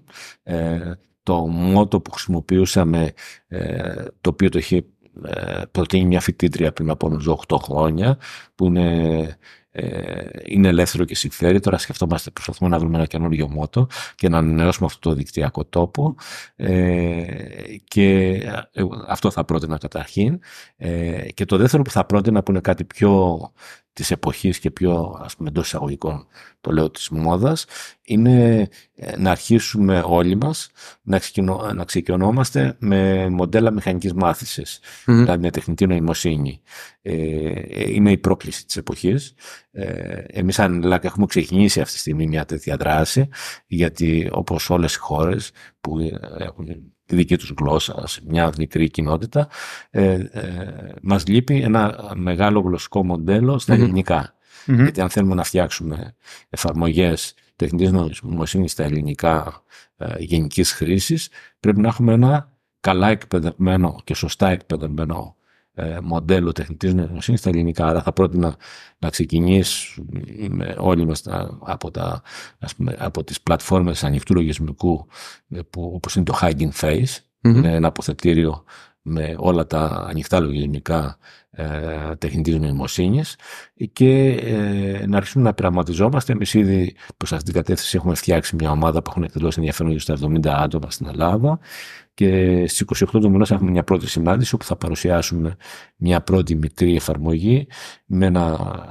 μοντέλο ας πούμε, ανοιχτού λογισμικού, αλλά η φιλοδοξία μας είναι πρακτικά να, να συγκεντρώσουμε το ψηφιοποιημένο υλικό με το οποίο θα εκπαιδεύσουμε ένα, ένα μοντέλο, ε, ένα Greek open source, ας πούμε, ε, large language model. Πολύ ωραία. Τέλεια. Ωραία. Ε, ευχαριστούμε και πάλι πάρα πολύ ε, που είστε μαζί μας. Ε, με τους υπόλοιπους θα το πούμε σε μία εβδομάδα. Αυτό ήταν το 30 νομίζω επεισόδιο, αν δεν ναι, κάνω Από τα 32. ναι, ναι, ναι. Μας έχουν μείνει άλλα δύο εμάς. Τέλεια. Ευχαριστούμε και πάλι πάρα πολύ. Και εγώ σας ευχαριστώ. Και μέχρι την άλλη εβδομάδα τα λέμε. Γεια σας.